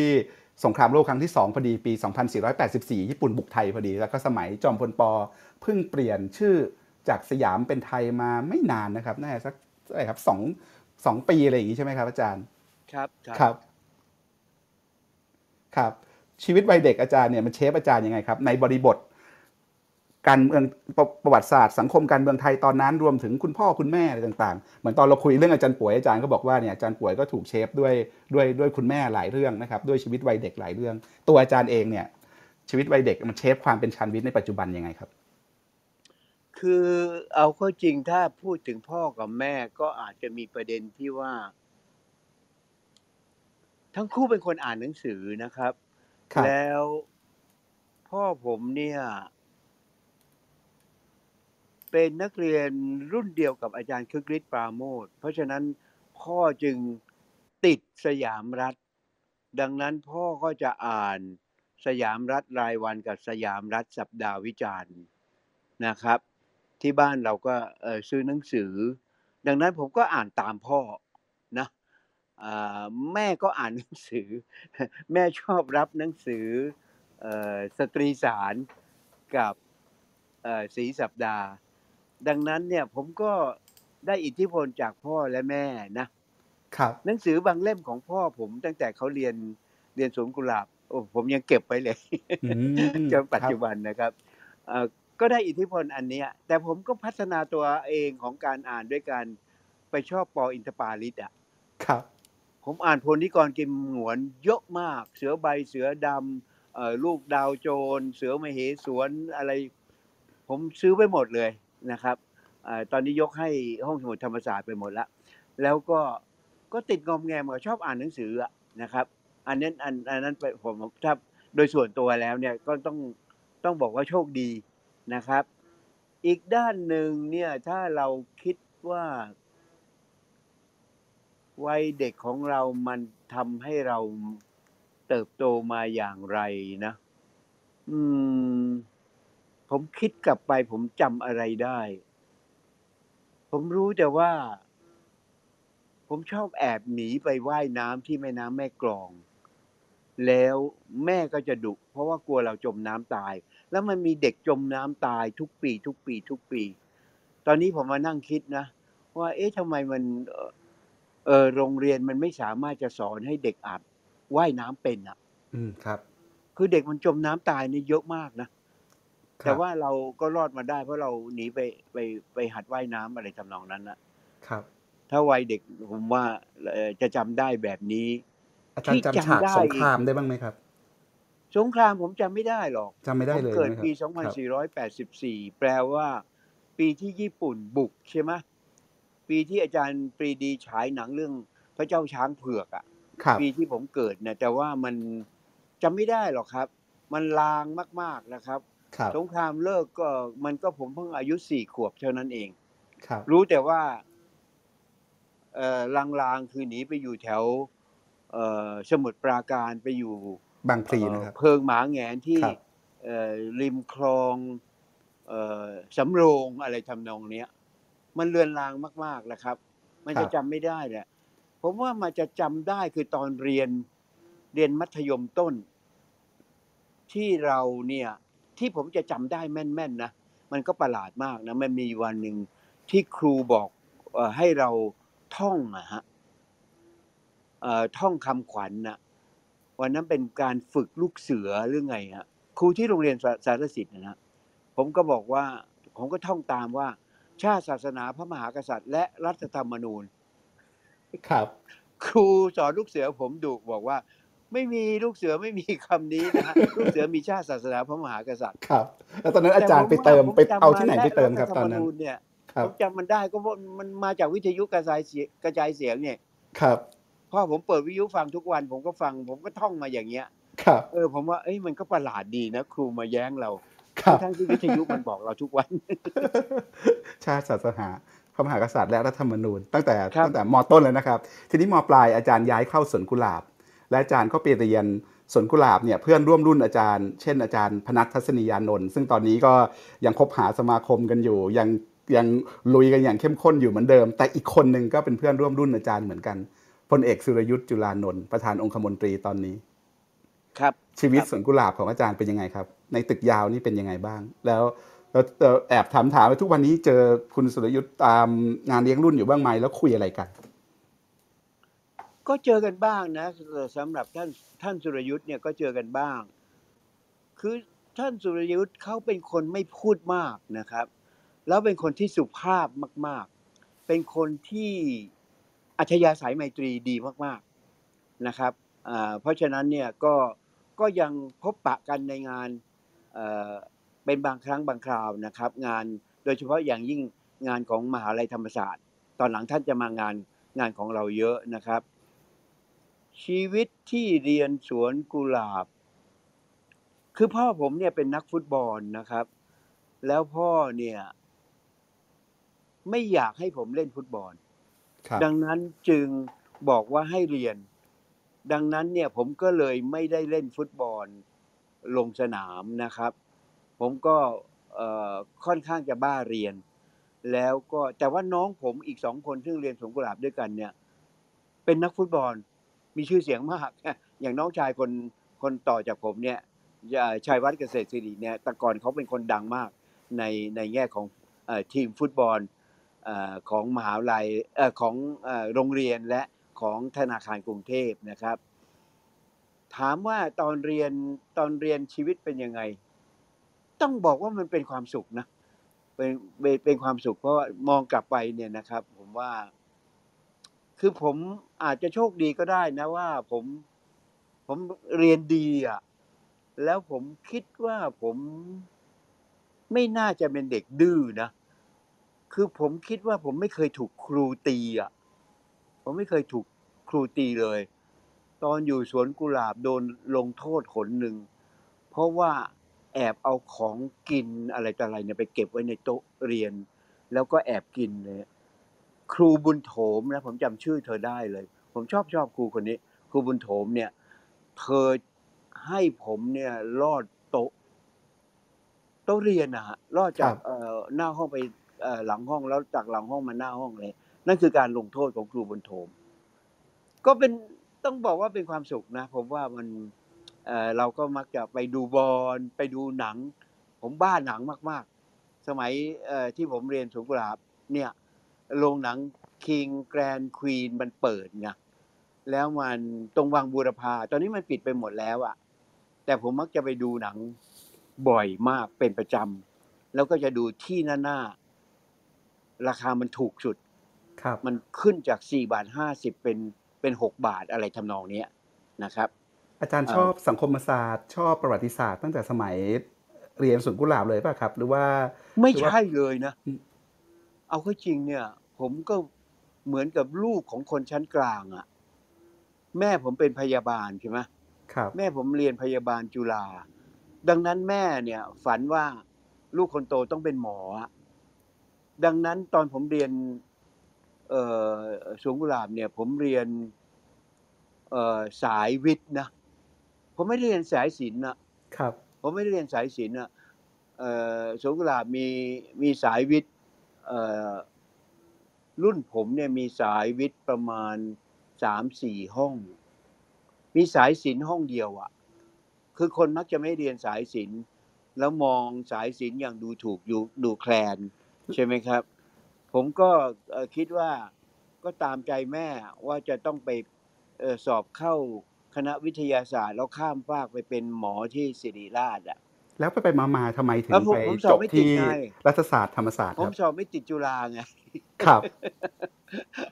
เอ่อผมไปติดเอ่อรัฐศาสตร์การทูตครับ ผมก็เลยว่าเรียนรัฐศาสตร์การทูตก็ได้พอทีเรียนนี้ไปก็เริ่มชอบอะครับ ทีนี้อาจารย์เพราะเข้ามันเป็นเรื่องต่างประเทศไง ครับ เรื่องต่างประเทศเยอะเลย แล้วผมก็ฝันอยากจะไปไปเมืองนอกอะครับ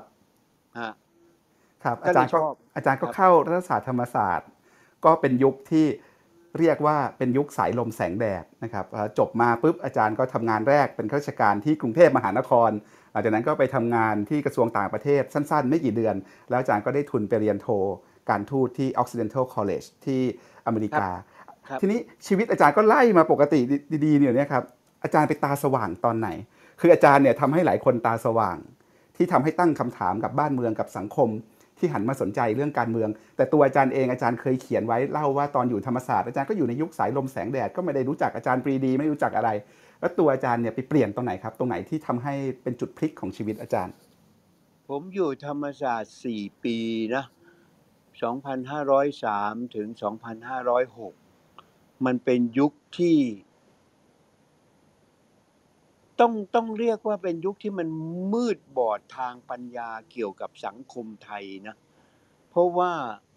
ในการเรียนเนี่ยผมกลับไปพลิกดูหลักสูตร พลิกดูสมุดจดงานเนี่ย มันแทบไม่พูดเรื่องของสังคมไทยเลยนะ เพราะฉะนั้นเนี่ยเราจะไม่รู้ประวัติศาสตร์ไทยนะครับ เราไปรู้เรื่องยุโรปรู้เรื่องอะไรอเมริกาเยอะแยะเลยนะครับ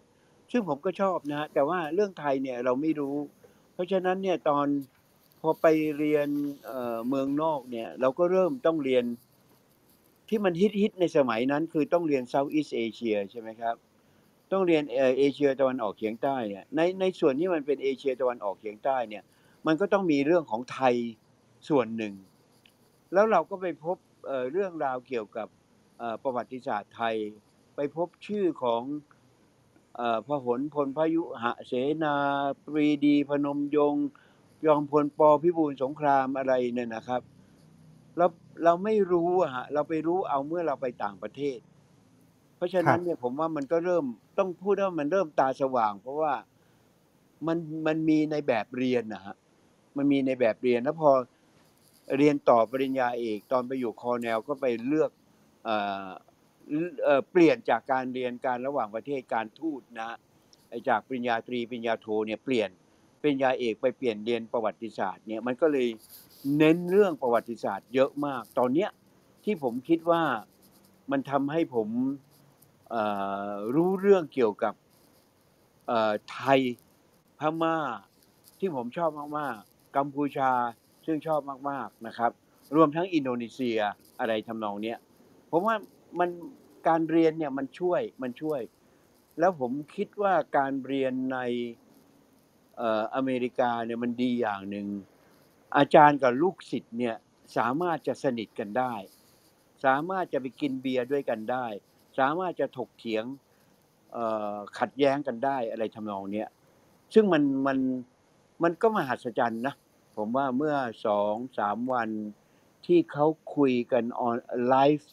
อาจารย์ธเนศอาภรณ์สุวรรณครับมาเล่าเรื่องวันที่อาจารย์ธเนศบอกอาจารย์ตามผมไปเอ่อโต๊ะสัมมนาที่มหาลัยคอร์เนล ซึ่งมีคนอยู่ประมาณ10คนอะไรอะอาจารย์เดวิดไวน์อาจเป็นอาจารย์ แล้วทุกคนก็ไปซื้อเบียร์มาแก้วหนึ่ง แล้วก็นั่งกินแล้วก็ถกกันน่ะเออผมก็ลืมลืมงงานนั้นไปแล้วนะแต่ผมว่าเออใช่อะมันทำให้เราเนี่ยเเอ่อ สามารถจะสร้างสติปัญญาความรู้ขึ้นมาได้ ครับ คือผมว่าปัญหาการการศึกษาในเมืองไทยเนี่ย อันหนึ่งนะ คือคนเรียนมันมากเกินไปฮะอืมวิชาพื้นฐานทั้งหลายเนี่ยนะสอนกันห้องละพันคนเลยนะครับ พันคนอะอาจารย์ปกป้องก็เคยครับสอนแล้วให้คผรับมไปสอนด้วยอะครับ คือมันมันมองไม่เห็นนักศึกษานะมันมองไปมืดไปหมดเลยอะ เพราะฉะนั้นเนี่ยมันไม่ไม่มีทางที่มันจะมีคุณภาพได้ฮะ แค่จำนวนมันมันก็ไม่ไหวแล้วอะผมว่าอันนี้มันเป็นมันมันไม่ใช่การศึกษา มันเป็น commercialization of education ครับ ครับ เป็นเพราะตอนอาจารย์ไปเรียนเอก อาจารย์ก็ไปเรียนต่างประเทศช่วงยุค 60 นะครับ ยุค 60 ก็เป็นช่วงที่อเมริกาเป็นมหาอำนาจหลักของโลก เป็นทำตัวเป็นตำรวจโลกนะครับ ขณะเดียวกันอีกด้านหนึ่งก็มีกระแส พวกกระแสซ้ายใหม่ กระแสต้านสงคราม ต้านความไม่เท่าเทียม เป็นยุคที่เรียกร้องสิทธิเสรีภาพแคลชกันระหว่างคนขาวคนดำต้านการเหยียดผิว มันก็มีกระแสพวกนี้ด้วยหรือเปล่าครับ ที่ค่อยๆ เชฟอาจารย์ตอนสมัยอาจารย์ไปเรียนอาจารย์ไปร่วมประท้วงกับเขาไปไปร่วมเรียนรู้การเมืองระดับวัฒนธรรมของสังคมการเมืองอเมริกันขนาดไหนครับ ตอนนั้น คือเออผมไปเริ่มต้นเนี่ย ผมก็คิดว่าโชคดีนะ ผมไปไปที่ Occidental College นะฮะ เราเรียกย่อๆว่า Oxy เนี่ยมันเป็นวิทยาลัยนะฮะ เล็กๆ มีคนประมาณสักสองพันกว่าคน เพราะฉะนั้นเนี่ยเรารู้จักเพื่อนเราเยอะมาก แล้วอาจารย์ก็รู้จักเราเป็นตัวต่อตัวอะไรทำนองเนี้ยโอบามาก็เคยเรียนที่นี่ด้วยใช่ไหมครับอาจารย์ อะไรนะ บารักโอบามาก็เคยเรียนที่นี่ด้วยใช่ไหมครับ อ๋อ บารักโอบามาเรียนที่นี่แต่ว่าเขามารุ่นหลังผมนะ ครับ คือลูกมันเป็นมหาลัยที่แพงมากๆนะฮะครับมันเป็นวิทยาลัยที่แพงมากๆ มันเป็นที่ชุบตัวของเออลูกคนมีตังค์อะ ครับเอ่อเพราะฉะนั้นเนี่ยเออ ลูกคนมีตังค์มันจะมาเรียนที่โรงเรียนนี้เยอะ เพื่อนผมนอนจบลงไปเป็นไปทำงานเป็นพวกข้าราชการกระทรวงต่างประเทศอะไรทำนองเนี้ยเยอะแยะนะฮะแล้วเพื่อนที่เป็นชาวต่างชาติเนี่ย ก็เป็นลูกของคนมีอิทธิพลฝ่ายอเมริกา พูดง่ายๆ คือฝ่ายขวา เพื่อนผมไปจะเป็นเอ่อพวกมาจากไต้หวันมาจากฟิลิปปินส์อะไรทำนองเนี้ย พูดง่าย ๆ เรามาจากสังคม conservative แล้วเขาต้องการอ่าสนับสนุนให้เราเนี่ยอยู่ฝ่ายอเมริกาแล้วก็ conservative แต่บรรยากาศมันไม่ให้อะบริบทมันกลายเป็นว่า เพื่อนเรามันก็เป็นซ้ายใหม่เยอะแยะเนี่ยมันเป็นบุปผาชนอะไรทำนองเนี้ยถ้าถ้า if you go to San Francisco ก็ be sure to wear some flowers in your hair อะไรทำนองนั้นนะนะคครัรับ คือเป็นเป็นบุบุปผาชนเนี่ยเพราะฉะนั้นเราก็ไปตามบริบทของสังคมอะ ผมคิดว่าบริบทมันสังบริบทของสังคมมันสำคัญมาก ๆนะครับ ถ้าเราไปอยู่ในบริบทอีกบริบทหนึ่งเราก็เป็นไปอย่างอย่างที่มันเป็นอะผมก็คิดว่าเราเราอาจจะโชคดีก็ได้นะฮะที่เราตาสว่างขึ้นมา ครับครับท่านผู้ฟังครับผมกำลังคุยกับอาจารย์ชาญวิทย์เกษตรศิรินะครับในวาระ 80 ปีชีวิต อาจารย์ชาญวิทย์เกษตรศิรินะครับ เดี๋ยวผมขอคุยอีกนิดหนึ่งนะครับ แล้วเดี๋ยวจะเปิดสายนะครับ ให้ท่านผู้ฟังแต่ละท่านหรือมิตรสหาย ญาติสนิท หรือว่าลูกศิษย์ลูกหานะครับ ยกมือขึ้นมารำลึกอาจารย์ชันวิทย์ร่วมกันครับ มาชวนอาจารย์ชันวิทย์คุย หรือมาเล่าประสบการณ์ตรงของตัวเองกับอาจารย์ชันวิทย์หรือว่ามีคำถามที่อยากถามอาจารย์ชันวิทย์นะครับนานๆจะมีโอกาสคุยกันสดๆแบบนี้นะครับ วันนี้อาจารย์เข้ามาในคลับเฮาส์เป็นครั้งแรกนะครับ ก็ก็ยกมือกันกันได้เลยนะครับ เดี๋ยวผมขออีกอีกนิดหน่อยครับเอ่อ ถ้าอาจารย์ดูเส้นทางชีวิตทั้งอาจารย์ของของทั้งชีวิตอาจารย์เนี่ยอาจารย์ตอนเราคุยกันเรื่องอาจารย์ป่วยนะครับ เราก็คุยกันถึงบุคคลที่ที่เชฟชีวิตอาจารย์ป่วย ของอาจารย์เองเนี่ย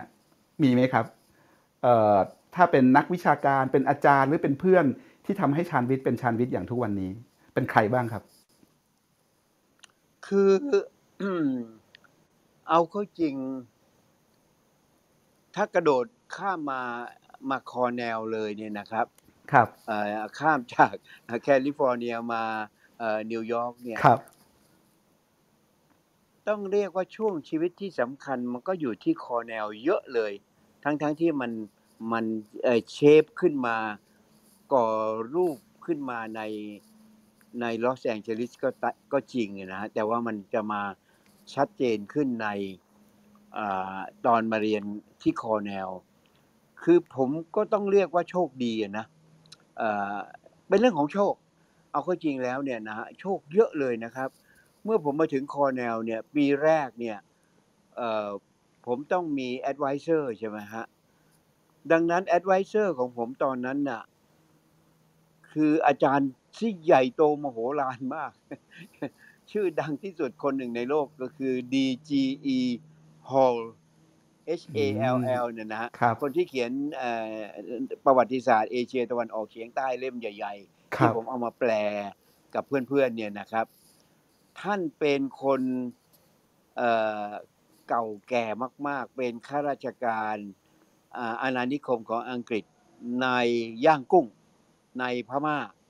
อยู่ในพม่า เพราะฉะนั้นมีความรู้เกี่ยวกับเรื่องเอเชียตะวันออกเฉียงใต้ดีมาก แล้วท่านก็เขียนหนังสือขึ้นมา นะครับ แล้วท่านก็เป็น advisor ของผม เพราะฉะนั้นเนี่ยผมว่าความบันดาลใจเนี่ยมันเกิดจากอาจารย์ท่านเนี้ยคือท่านดังแต่ถ่อมตัว ท่านจะเดินขึ้นมาจากตีนเขานะฮะเดินตัวตรงเลยนะครับอายุเยอะแล้วผมขาวแล้ว แต่เดินตัวตรงเลยเพื่อจะมาห้องเรียน แล้วก็เริ่มบรรยายด้วยสำเนียงที่ ฟังแล้วเหมือนกับเราฟังดาราหนังหรือดาราละครอะไรเนี่ยมันเป็นอ่อ English accent ผมประทับใจมาก เพราะฉะนั้นมันมันเป็นมันเป็นอะไรอะพูดง่าย ๆ มันสร้างความบันดาลใจให้เราอะนะครับ สร้างความบันดาลใจให้เรา เพราะฉะนั้นมันเริ่มต้นด้วยมีอาจารย์ที่ทำให้เราเกิด อยากรู้อยากเห็นน่ะนะฮะอะไรต่อมีอะไรเนี่ย แล้วตอนที่นักศึกษาประท้วงสงครามเวียดนาม แรงมาก ๆเลยนะ ที่มันหลังจากเกิดกรณี การยิงกันที่มหาวิทยาลัยเคนต์จำได้ไหมครับ มันมีกรณีหนึ่งที่นักศึกษาโดนยิง แล้วเพื่อนผู้หญิงเขาร้องด้วยก็ครับอะไรอะ ยื่นมือโบก เออยื่นมือขึ้นมาเนี่ยเป็นภาพที่มันครับดังไปทั่วโลกอะครับนักศึกษาประท้วงหยุดเรียนนะฮะผมจำได้ว่าอาจารย์ professor Hall เนี่ย เดินเข้ามาในห้องนะฮะมันก็มีการขัดแย้งกันว่า จะประท้วงหยุดเรียนหรือเรียนต่อ professor Hall เดินไปที่กระดานหยิบช็อกขึ้นมา สมัยนั้นยังใช้ใช้ช็อกอยู่นะครับ ท่านเขียนว่า no class today อืมโอ้ผมครับขนลุกเลยเรานะไม่ครับเกิดมาเราไม่เคยเจออะไรอย่างนั้นเลย ไม่ต้องพูดเลยอะ เขียนแค่เนี้ยทุกคนกลับบ้านไป อยากจะไปประท้วงไปไปประท้วงเลยอะไรทำนองเนี้ยนะครับ ก็ เรียกว่ามีมีอาจารย์ที่ให้ความบันดาลใจ นอกนั้นก็มีชื่อดัง ๆ ซึ่งคนไทยจะรู้จักกันนะครับ ก็คืออาจารย์เดวิดไวอาร์ดเดวิดไวอาร์ดที่เขียนหนังสือเรื่องประวัติศาสตร์ ฉบับสังเขปอะครับ ซึ่งอาจารย์ก็เอามาแปลเป็นไทยเหมือนกัน ครับ พิมพ์พิมพ์ขายแล้วพิมพ์ครับขายอีกตอนนี้ก็ยังขายอยู่นะครับ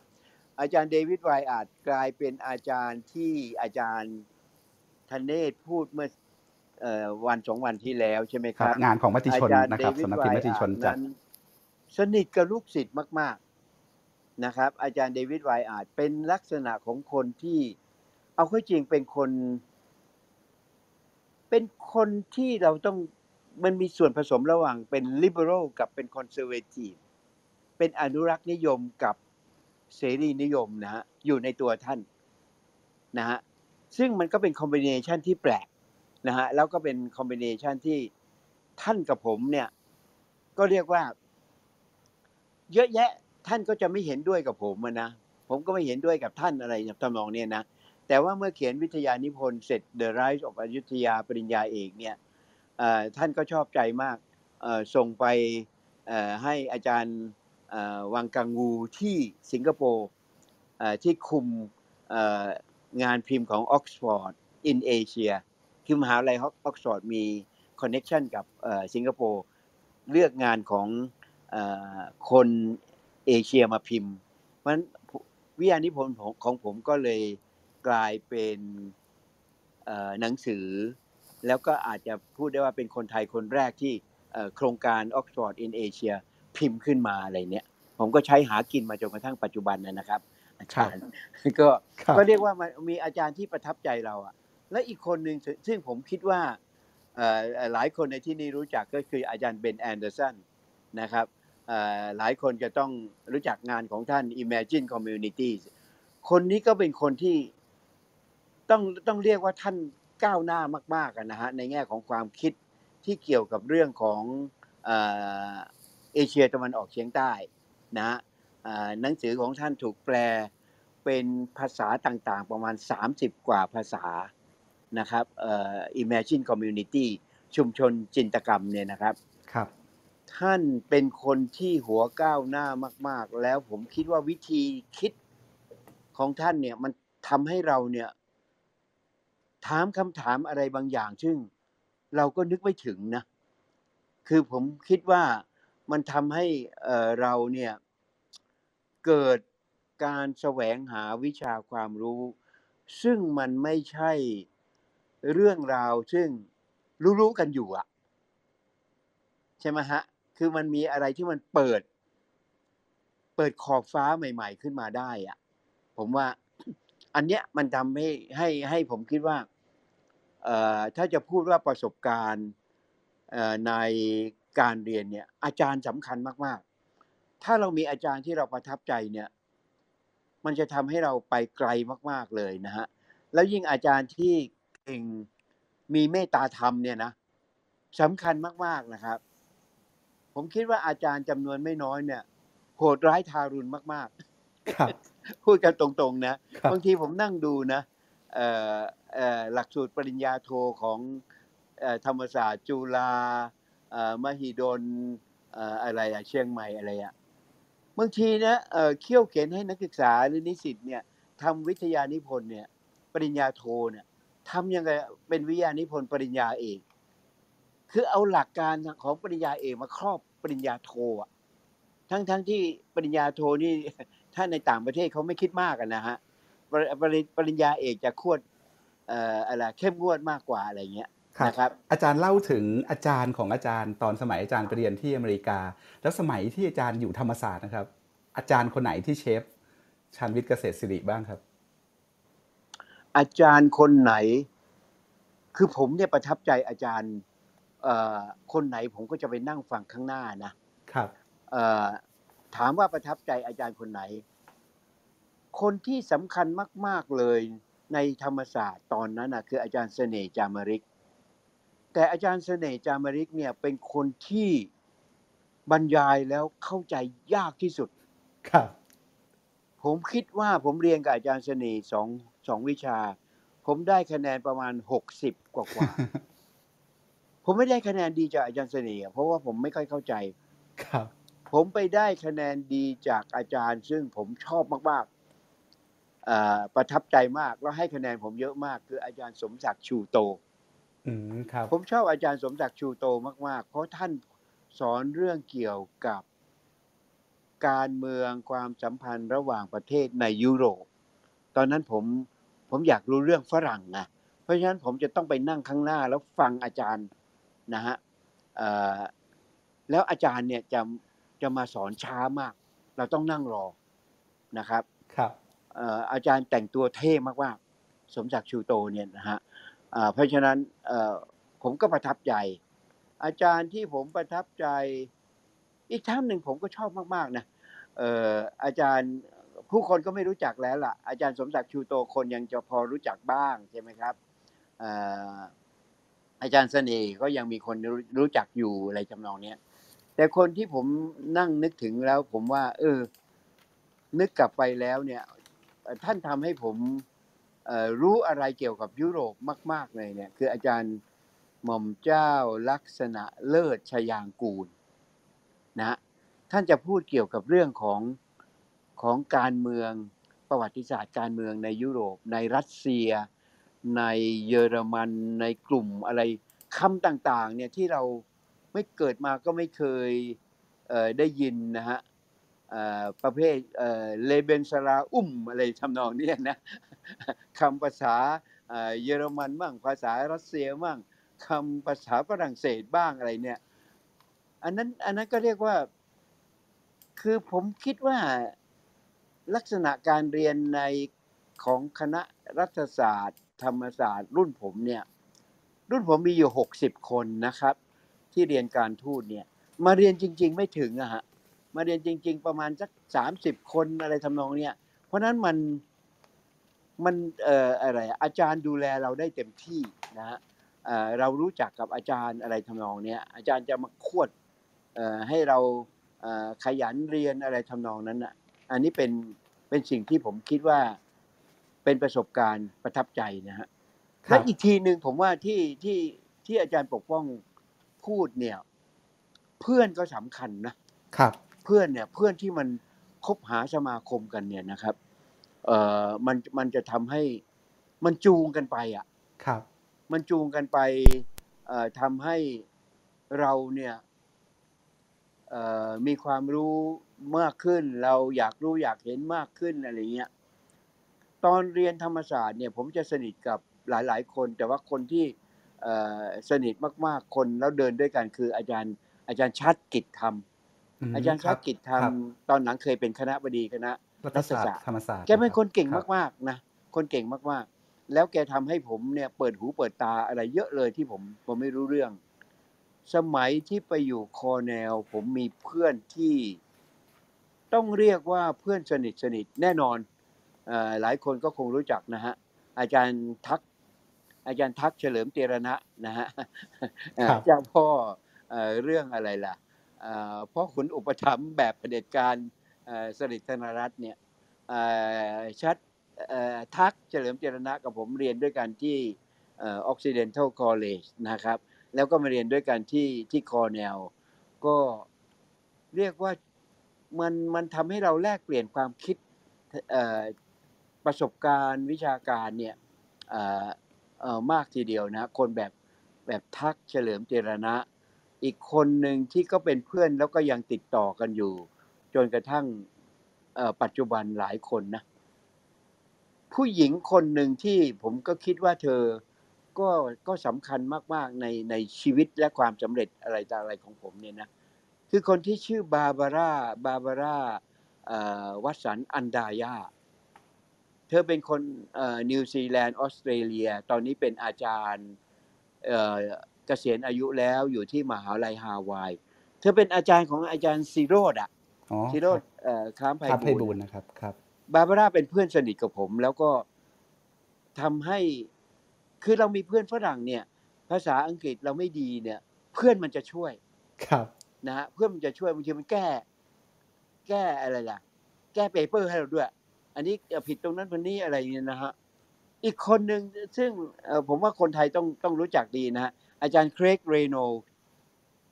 อาจารย์เครกเรโนเป็นพิสคอร์เมืองไทย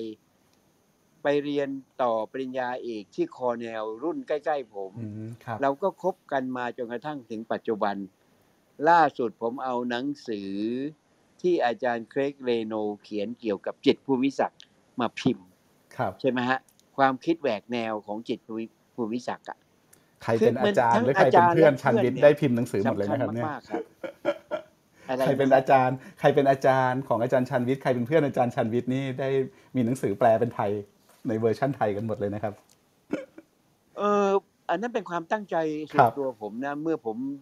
เลิกคิดที่จะกลับไปทำงานกระทรวงการต่างประเทศอะ ผมก็ตั้งความ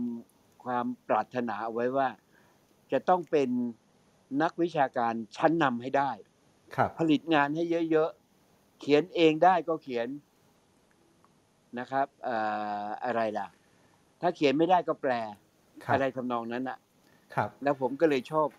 ชอบเออที่จะสืบมรดกอาจารย์ป่วยเอ่อดูแลมูลนิธิโครงการตำราสังคมศาสตร์มนุษยศาสตร์เนี่ยครับครับอาจารย์เรียนจบปริญญาเอกกลับมาที่เมืองไทยเนี่ยเป็นช่วงปี 2516 มาเป็นอาจารย์ที่มหาวิทยาลัยธรรมศาสตร์นะครับเอ่อช่วงนั้นเนี่ยตอนอาจารย์เรียนจบเนี่ยอาจารย์ก็คงจะมีเคยเคยคิดไหมครับว่าจะไม่กลับเมืองไทย เพราะว่าเพราะว่าเราก็อยู่ภายใต้เผด็จการทหารมายาวนานเลยตั้งแต่ 2490 ยาวมาจนถึง 2516 เนี่ยอาจารย์เคยคิดจะเป็นอาจารย์ต่างประเทศ เคยคิดจะไปทำงานเมืองนอกไหมครับ แล้วตอนนั้นอาจารย์ตัดสินใจยังไงที่ที่ที่กลับมา แล้วพอกลับมาแล้วเนี่ยออ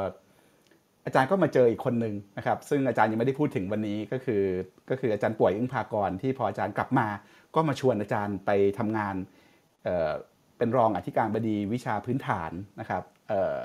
แล้วก็อาจารย์ก็เข้าไปช่วยงานร่วมกับอาจารย์รังสรรธนพรพันธ์เป็นทีมบริหารของอาจารย์ป่วยนะครับ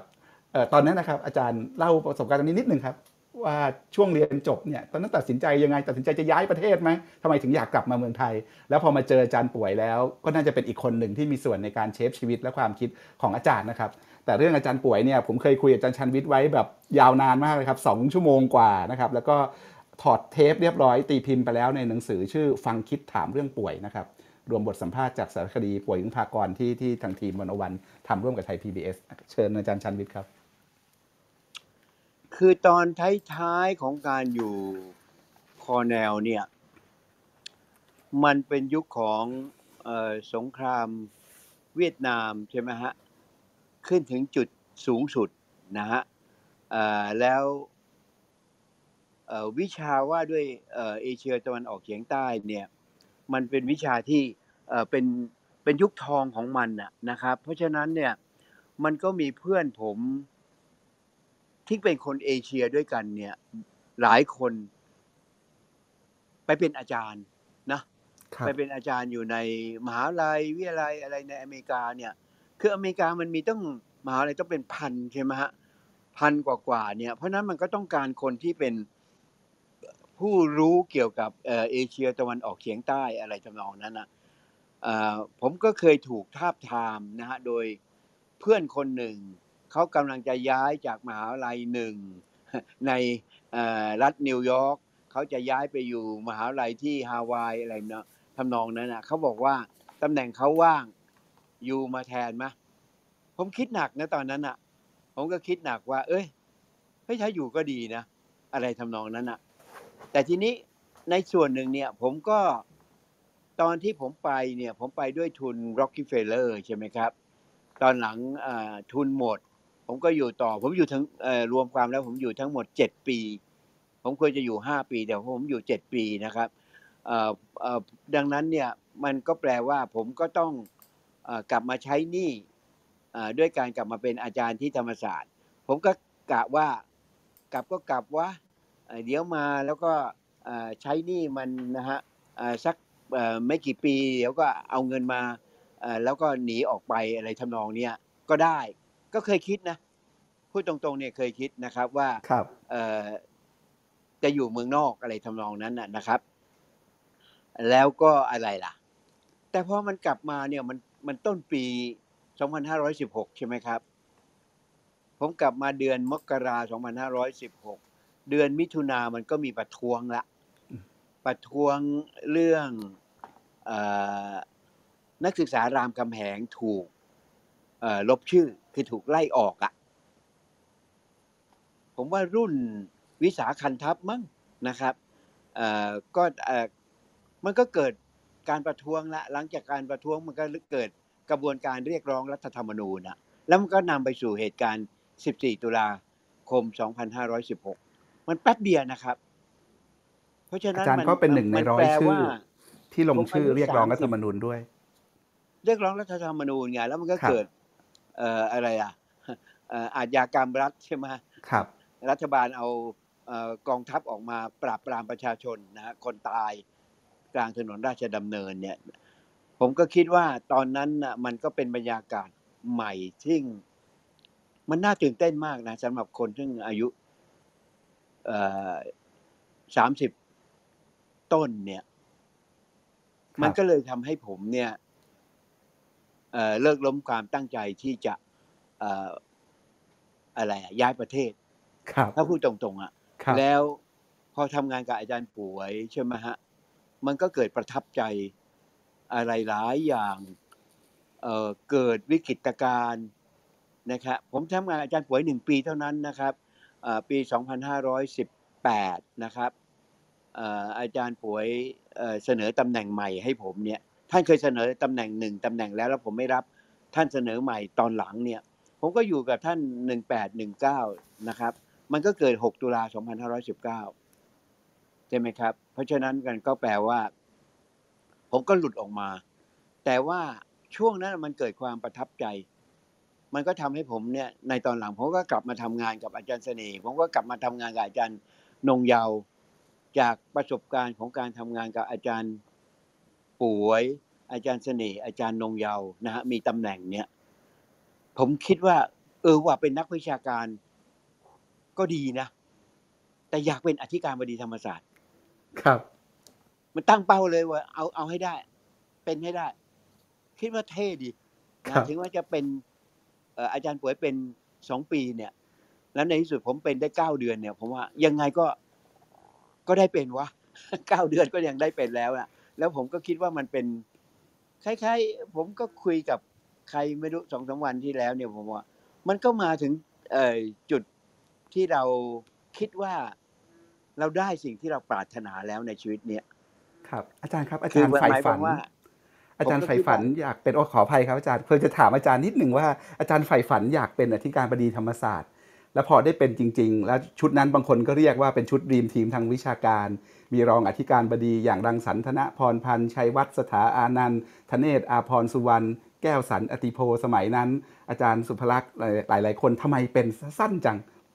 มันเกิดอะไรขึ้นตอนนั้นยังไงอะไรอย่างเงี้ยครับ คือผมเข้าไปในตำแหน่งอธิการบดีด้วยความขัดแย้งในมหาลัยนะ คือเอาเข้าจริงเนี่ยตอนสรรหาด้วยระบอบประชาธิปไตยเนี่ย ผมได้คะแนนโหวตจากสายอาจารย์และสายนักศึกษาเนี่ยท่วมทน้น ผมไม่ได้คะแนน ผมไม่ได้ชนะทางสายข้าราชการ เพราะโดยโดยอะไรอะ โดยสามัญสำนึกเนี่ย สภาควรจะต้องโหวตให้ผมใช่ไหมแต่สภาไม่โหวตให้ผมไงในรอบแรกอะ่ะ มันก็เกิดการประท้วงใหญ่ เมื่อประท้วงใหญ่สภาก็กลับมาโหวตใหม่ ให้ผมเป็น ก็แปลว่าผมเข้าไปในตำแหน่งด้วยความขัดแย้งที่เกิดขึ้นโดยสภามหาวิทยาลัย ดังนั้นเนี่ยการทำงานมันจึง ไม่สะดวกง่ายดายมันแบ่งพรรคแบ่งพวก แบ่งฝ่าย ผมอยู่ได้เก้าเดือน มันไปถึงจุดหนึ่งที่ เราก็ฝ่าวิกฤตเยอะนะครับ วิกฤตการขึ้นค่าหน่วยกิตวิกฤตอะไรล่ะ วิกฤตการต่อสู้เพื่อแย่งชิง sport complexให้มาอยู่ รังสิตอะไรทำนองนั้นนะฮะแต่ว่าผมก็ถือว่าอันนี้เป็นความสำเร็จอของชุดผู้บริหารของผมนะครับ คือเราได้ sport complex มันทำให้รังสิตมีอะไรล่ะ มีสมบัติที่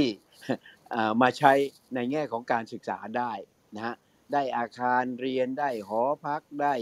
สนามกีฬาอะไรก็ตามเนี่ยในขณะเดียวกันนะฮะการขึ้นค่าหน่วยกิจเอ่อเป็นร้อยร้อยเปอร์เซ็นต์เนี่ย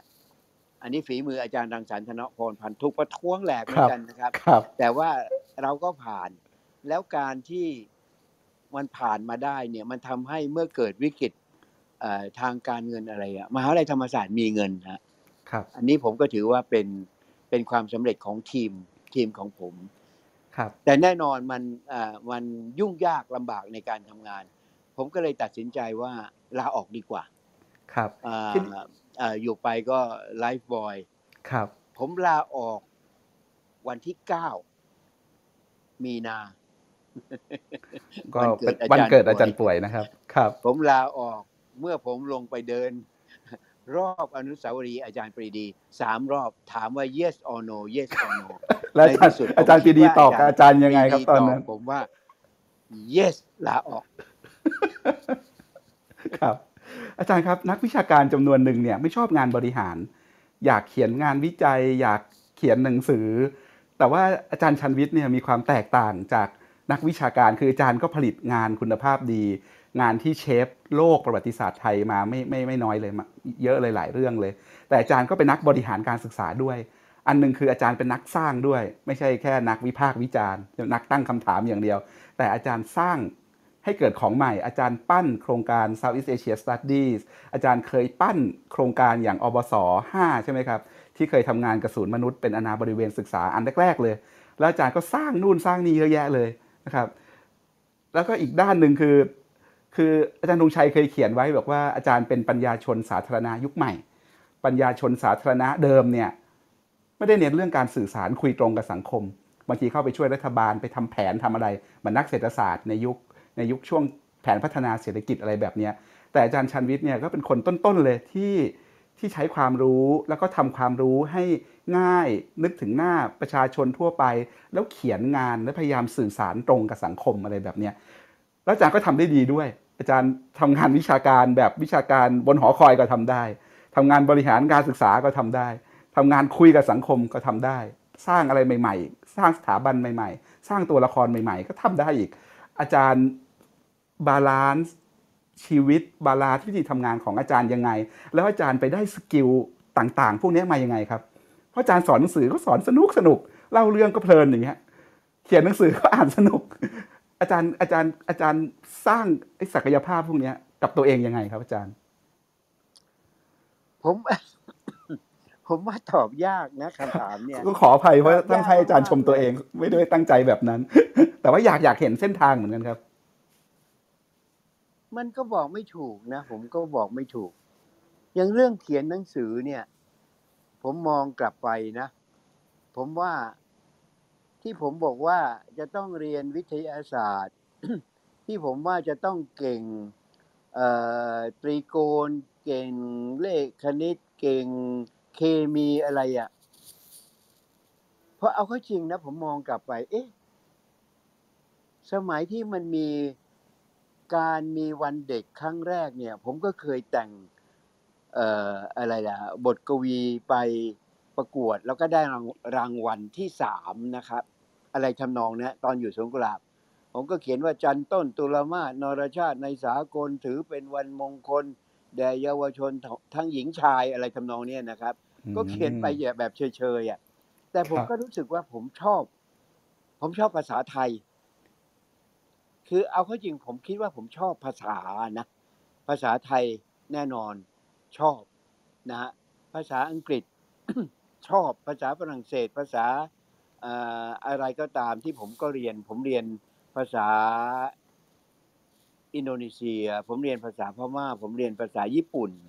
นะครับโอ้โหเอ่อผมเรียนก็เรียนหลายภาษานะเอ่อเอาดีไม่ไม่ได้เอ่อเท่าไหร่หรอกนะครับ ก็ภาษาไทยกับภาษาอังกฤษนะที่ที่ที่ไหวนะครับ แต่ว่ามันเหมือนกับ มัน ใจมันมันรักมั้งผมคิดว่าเมื่อรักเราก็เราก็เราก็ทำมันทำมันไปอะนะครับอันนี้เป็นเป็นเป็นส่วนหนึ่งในแง่ของอของงานเขียนนะครับ แล้วผมคิดว่าการอ่านกับการคบคบคนเนี่ย คือผมประทับใจกับคนที่ผมรู้จักโดยไม่รู้จักเนี่ย ไม่น้อยนะ ผมประทับใจคุณสุรักษ์ศิวรักษ์ แต่ผมไม่รู้จักคุณสุรักษ์อะครับในยุคที่ผมเป็นนักศึกษาครับนะครับ ไม่เคยพบด้วย แต่เริ่มอ่านสังคมศาสตร์ปริทัศน์ในสมัยที่คุณสุรักษ์เป็นเอ่อบอกอแล้วมาอ่าน แล้วอ่านต่อในสมัยที่คุณสุชาติสวัสดิ์ศรีเป็นบอกอต่อ แล้วคุณสุชาติเนี่ยแกเปิดโอกาสด้วยการทาบทามให้ผม เขียนอะไรต่อมีอะไรก็ได้จากอเมริกาเป็นจดหมายมา มาเขียนลงลงสังคมศาสตร์ปริทัศน์ยุคคุณสุชาติ แน่นอนผมก็เขียนเรื่องเกี่ยวกับสงครามเวียดนาม เกี่ยวกับการเล่าเรียนในอเมริกาประสบการณ์ในอเมริกาอะไรเงี้ยมันก็ทำให้คนเนี่ยเรเริ่มรู้จักผม แล้วสิ่งที่ผมคิดว่า ผมมาเจออะไรซึ่งมันเป็นประหลาดมากก็คือเออคุณสุจิตวงศ์เทศเออผมมามารู้จักแกเออโดยบังเอิญ แล้วแกก็บังเอิญตามแฟนแกซึ่งไปเรียนคอร์เนล แล้วก็ไปแต่งงานกันที่คอร์เนลนะฮะกับอาจารย์ปรานี ตอนนั้นอะที่ ที่เราคบหาสมาคมกันแล้ว ผมเมื่อผมอ่ออ่านงานเขียนของคนแบบสุจิตต์ ขรรค์ชัยนะครับ สุชาติวิทยากรอะไรเนี่ย ผมก็เลยทำให้ตัวเองว่า เออ เราเขียนเขียนแบบคนพวกนี้ได้ไหม แน่นอนผมก็มีพื้นมาจากการอ่านคึกฤทธิ์ปราโมชใช่ไหมครับ มีกะเอ่อพื้นมาจากการอ่านอะไรล่ะ ป. อินทเอ่อปาลิตอ ป. อินทรปาลิตนะครับเอ่อนิยายผู้หญิงบางเรื่องผมก็อ่านนะ อย่างบ้านทรายทองเนี่ย ผมก็อ่าน ผมอ่านตามน้าผมที่ปากน้ำสมุทรปราการเนี่ยเขารับ เอ่อเอ่ออะไรล่ะนิตยสารใช่ไหมผมครับเข้าใจว่าลงปียมิตรหรือไงอะนะครับเขาก็อ่านผมก็อ่านตามอะไรทำนองเนี้ยคือมันมันมัน มันซึมเข้าไปอะ ผมคิดว่าอันนี้มันเป็นเรื่องเรื่องที่มันมันมาด้วย จะว่าด้วยโชคก็ได้นะว่าว่าด้วยโชคครับก็ได้ผมว่า อาจารย์ครับแล้วด้านด้านการสอน ด้านการพูด ฝีมือในการเล่าเรื่องเนี่ย อาจารย์อาจารย์เรียนรู้มาจากไหน หรืออาจารย์มีหลักกับตัวเองยังไงครับ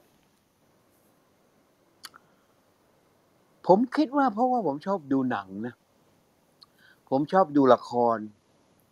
ผมชอบ acting อะ ครับ แล้วผมดูนะ คือ ถ้าใครเคยฟังอาจารย์เบนแอนเดอร์สันในยุคที่แกเฟื่องฟูที่สุดเนี่ยนะ เลคเชอร์ของแก โอ้โห มัน มันยังกับคุณไปดูละครเชคสเปียร์อืมคือแกพูดแกอะไรนะ การเดินไปเดินมาอะไรแต่อะไรเนี่ย คือพยายามสื่อให้คนฟังเนี่ยเข้าใจ ว่าตัวเองต้องการจะแสดงอะไรเนี่ย คือผมผมผมคิดว่ามันคล้ายๆ มันต้องเป็น acting หน่อยหนึ่งนะครับ คนที่สอนหนังสือแล้วคนชอบเนี่ย อาจารย์ทักษ์เฉลิมเจรณะเนี่ยสอนหนังสือเก่งเป็นบ้าเลย บางทีมันเหมือนแกแสดงไอ้นู่นแสดงไอ้นี่อะไรทำนองเนี่ยนะครับ คนที่ ช่วยผมสอนหนังสือในยุคแรก ๆ สมัยนู้นอะ อีกคนหนึ่งคืออาจารย์ชนทิรา ชนทิราสัตยาวัฒนา ครับ ครับ แกสอนหนังสือเก่งเป็นบ้าเลยอะ ก็ดูดูดีอะนะครับ เพราะฉะนั้นเนี่ยมันมันเหมือนกับว่า เราพยายามจะสื่อกับคนฟัง คนดู ผมว่าตรงเนี้ยสำคัญมาก ๆ คือคือไม่ไม่ไม่ใช่งึมงึมงึมงำงำเออบ่นบ่นไปเรื่อย ๆ อะไรทำนองนั้นนะครับ นึกออกไหมครับครับ อันนี้เป็นโจทย์เรื่องเมื่อกี้เราคุยเรื่องการเขียนใช่ไหมครับ การการพูดในแง่การทำงานวิชาการเวลาอาจารย์ตั้งโจทย์วิจัย อาจารย์ก็เป็นคนหนึ่งที่ตั้งโจทย์วิจัยคม แล้วก็มีวิธีหาคำตอบที่ก็โหเข้มข้นลงลึกเนี่ย หลักการทำงานวิชาการของอาจารย์ คืออะไรครับ อืม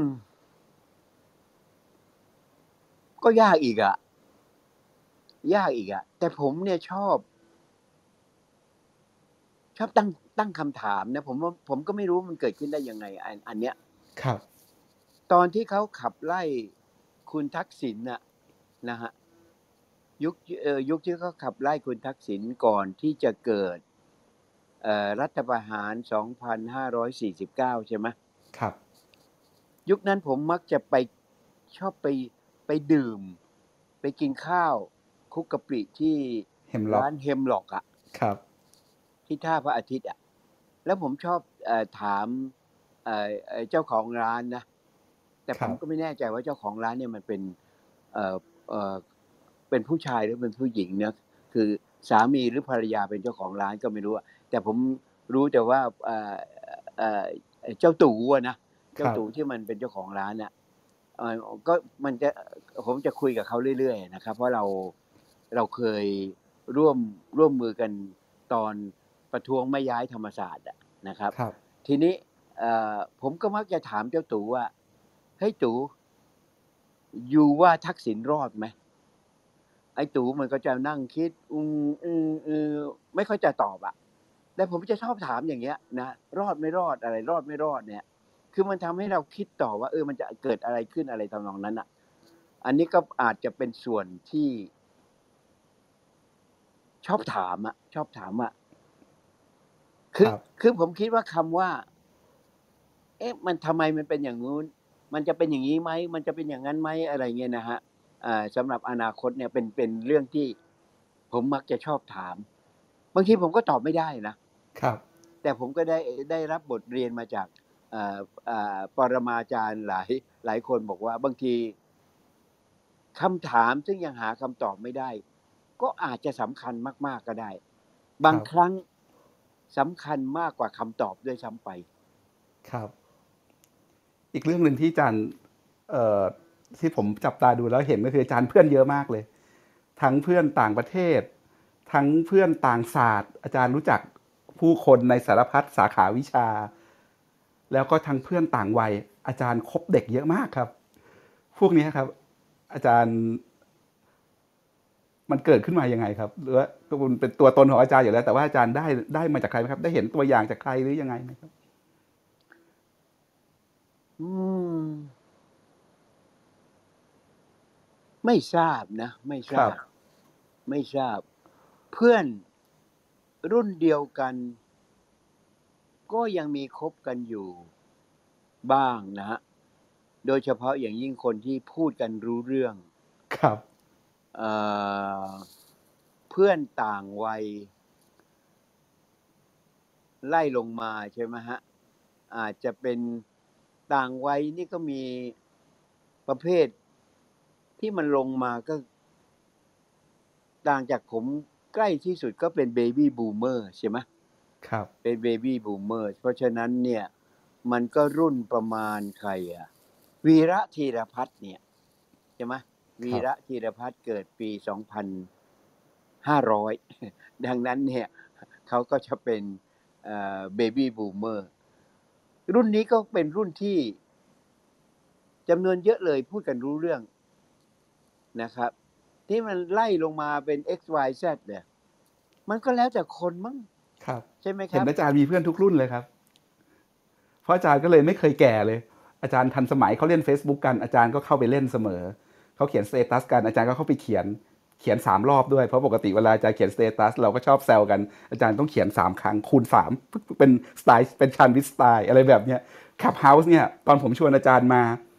อาจารย์ก็ไม่เคยกลัวเลยครับเวลาชวนอาจารย์ทำอะไรใหม่ๆ พอบอกอาจารย์มา Clubhouse กันหน่อยอาจารย์บอกได้ผมบอกอาจารย์เคยเข้าไหมไม่เป็นไรก็เดี๋ยวก็ลองหาทางเข้ากันดู อะไรแบบเนี้ยครับ ก็ ผมชอบวิทยาการใหม่ ๆ นะอ่าถ้าว่าไปแล้วเนี่ย นึกว่าตัวเองชอบอะไรเนี่ย น่าจะเป็นเป็นวิทยาการใหม่ ๆ ซึ่งมันมันท้าทายอะ่ะ แล้วมันครับเปิดโลกให้เรา Facebook ทีแรกผมก็ไม่ได้สนใจนะครั แต่บว่าลูกศิษย์มันไปสมัครให้อะ แล้วครับในที่สุดมันก็ต้องเล่น แล้วยิ่งที่แรกก็ไม่ได้เล่นนะแต่ครับตอนไปอยู่ช่วงหนึ่งไปอยู่สิงคโปร์อะเออมันกลายเป็นอืมเครื่องมือที่ดีที่เราจะสื่อกับคนอื่นได้อะครับ อีเมลใช่ไหมอีเมลแล้วมันก็มา Facebook นะฮะไอ้นี่ผมก็ ผมเห็นอาจารย์ประจักษ์แกเล่นทวิตเตอร์ทวิตเตอร์ใช่ไหมครับ ผมก็สมัครนะ อ๋อเหรอครับแต่อาจารย์อยู่ในทแต่วิตเตอร์ไม่ด้ค่วยได้เล่นอะอ๋อผมครัก็บสมัครผมคเห็รันบเห็นเขาสมัครเราก็สมัครมั่งอะไรอย่างเงี้ยครับครับครับอาจารย์เราลองมาฟังดูไหมครับว่าท่านผู้ฟังมีอะไรที่อยากถามอาจารย์กันบ้างนะครับ ไปที่คุณคณัทครับ สวัสดีครับ คุณคณัทสวัสดีครับ สวัสดีคครัรับบอาจารย์ปกป้องสวัสดีอาจารย์ชันวิทย์สวัสดีครับก็สวัสดีสวัสดี เป็นลูกศิษย์อาจารย์ชันวิทย์ด้วยหรือเปล่าครับ ผมเป็น ลูกศิษย์ที่เรือนอินทร์ครับ อ๋อ ลูกศิษย์เรือนอินทร์สำนักเรือนอินทร์นะครับได้ครับอ่าเชิญเลยครับได้เลยวันนี้อยากจะมาเล่าเรื่องอะไรเกี่ยวกับตัวเองกับอาจารย์ชาญวิทย์หรืออยากจะถามอะไรอาจารย์ชาญวิทย์ครับ เชิญเลยครับ อ๋อ จริง ๆ ผมรู้สึกว่าฟังอาจารย์มา รู้สึกว่าอาจารย์มี D.G. Hall ใช่ไหมครับ สมัยอยู่คอร์เนลเป็นเป็นอาจารย์ที่แบบประทับใจเนี่ยผมก็รู้สึกประทับใจอาจารย์ชาญวิทย์ครับตั้งแต่ตอนเจอแกที่เรือนอินทร์อะไรเงี้ย ก็เจอพร้อมๆกับเอ่อพี่สุจิตวงศ์เทศนะครับ เจออาจารย์ธเนศนครสุวรรณ อาจารย์นิธิเอียวศรีวงศ์อะไรเงี้ยครับ ผมก็ได้เรียกว่าตั้งแต่ปี 2548อะไรเงี้ยครับ ตอนนั้นก่อนรัฐประหารปี 49 เนี่ย ก็ได้เริ่มเจออาจารย์แล้วอะไรเงี้ยเพราะตอนเย็นๆหลังเลิกเรียนจากท่าช้างใช่ไหมครับ ก็นั่งรถข้ามเรือบ้างไปเรือนอินเนี่ยซึ่งอยู่ใกล้ๆกันพอยก็คือว่าเออผมว่าอาจารย์ชวิตเป็นคนที่มีเขาเรียกอะไรครับ มีมี คาริสมาในการเขาเรียกอะไรฮะในการผลักดันลูกศิษย์ในการสร้างความประทับใจหรือแบบทำให้เราอยากสู้อยู่ต่อไปอะไรเงี้ย เยอะมากนี่ครับน้องอ๋อหลักๆที่ผมยกมือจะถามก็คือว่า มีมิสหายหลายท่านนะครับ ให้อาจารย์มองกลับไป ผมคิดว่าสองแคมเปญใหญ่ ๆ ที่เราที่อาจารย์ชาญวิทย์ทำแล้วมันเกิด เรียกว่าอะไรครับ แรงกระแทกหรือคลื่นบางอย่าง ทั้งฝ่ายที่เห็นด้วยและไม่เห็นด้วย ผมเน้นไปที่ฝ่ายที่ไม่เห็นด้วยแล้วกัน อย่างกรณีที่อาจารย์บอกว่าตอนเก้าเดือนที่อาจารย์เป็นอธิการเนี่ย อาจารย์ทำให้ธรรมศาสตร์เนี่ยได้ sport complex ใช่ไหมครับ ได้หอพัก นักกีฬาจนในที่สุดธรรมศาสตร์ก็ได้ใช้มันที่รังสิตแต่อาจารย์กลับกลายเป็นผู้ที่ออกแคมเปญว่าไม่ย้ายธรรมศาสตร์อยู่คู่ท่าพระจันทร์ซึ่งเมื่อกี้อาจารย์ก็พูดถึงตอนที่ไปกินแฮมร็อกใช่ไหมฮะอยากให้อาจารย์เล่าตรงนี้ให้ฟังหน่อยว่า ไอเดียเบื้องหลังเมื่อมองจากวันนี้ย้อนกลับไปแคมเปญที่อาจารย์ออกในวันนั้นเนี่ย อาจารย์อาจารย์คิดยังไงยังคิดอย่างนั้นอยู่ไหมหรือว่า พอมองจากวันนี้กับที่อาจารย์ผมได้วิธีคิดจากอาจารย์ครับ เมื่อเรามองประวัติศาสตร์ยาวๆขออยากให้อาจารย์มองกลับไปในแคมเปญนั้นของอาจารย์เองเนี่ยเป็นยังไง แล้วก็อีกแคมเปญหนึ่งครับเดี๋ยวผมจะได้ลงไปเลยก็คือ เรื่องของการเปลี่ยนชื่อจากให้เปลี่ยนกลับจากไทยเป็นสยามเนี่ย อาจารย์คิดว่าสิ่งเนี้ยยังสำคัญอยู่ไหมซึ่งผมประทับใจเรื่องนี้มากเลยครับรู้สึกว่าครับเออเวลาไปไล่อ่านหนังสือเขาคำว่าสยามมันมันกินความหมาย ครอบคลุมมากกว่าความเป็นไทยเลยเนี่ยอาจจะสองประเด็นครับครับณครับอาจารย์ขอบคุณปงคุณคณัทครับ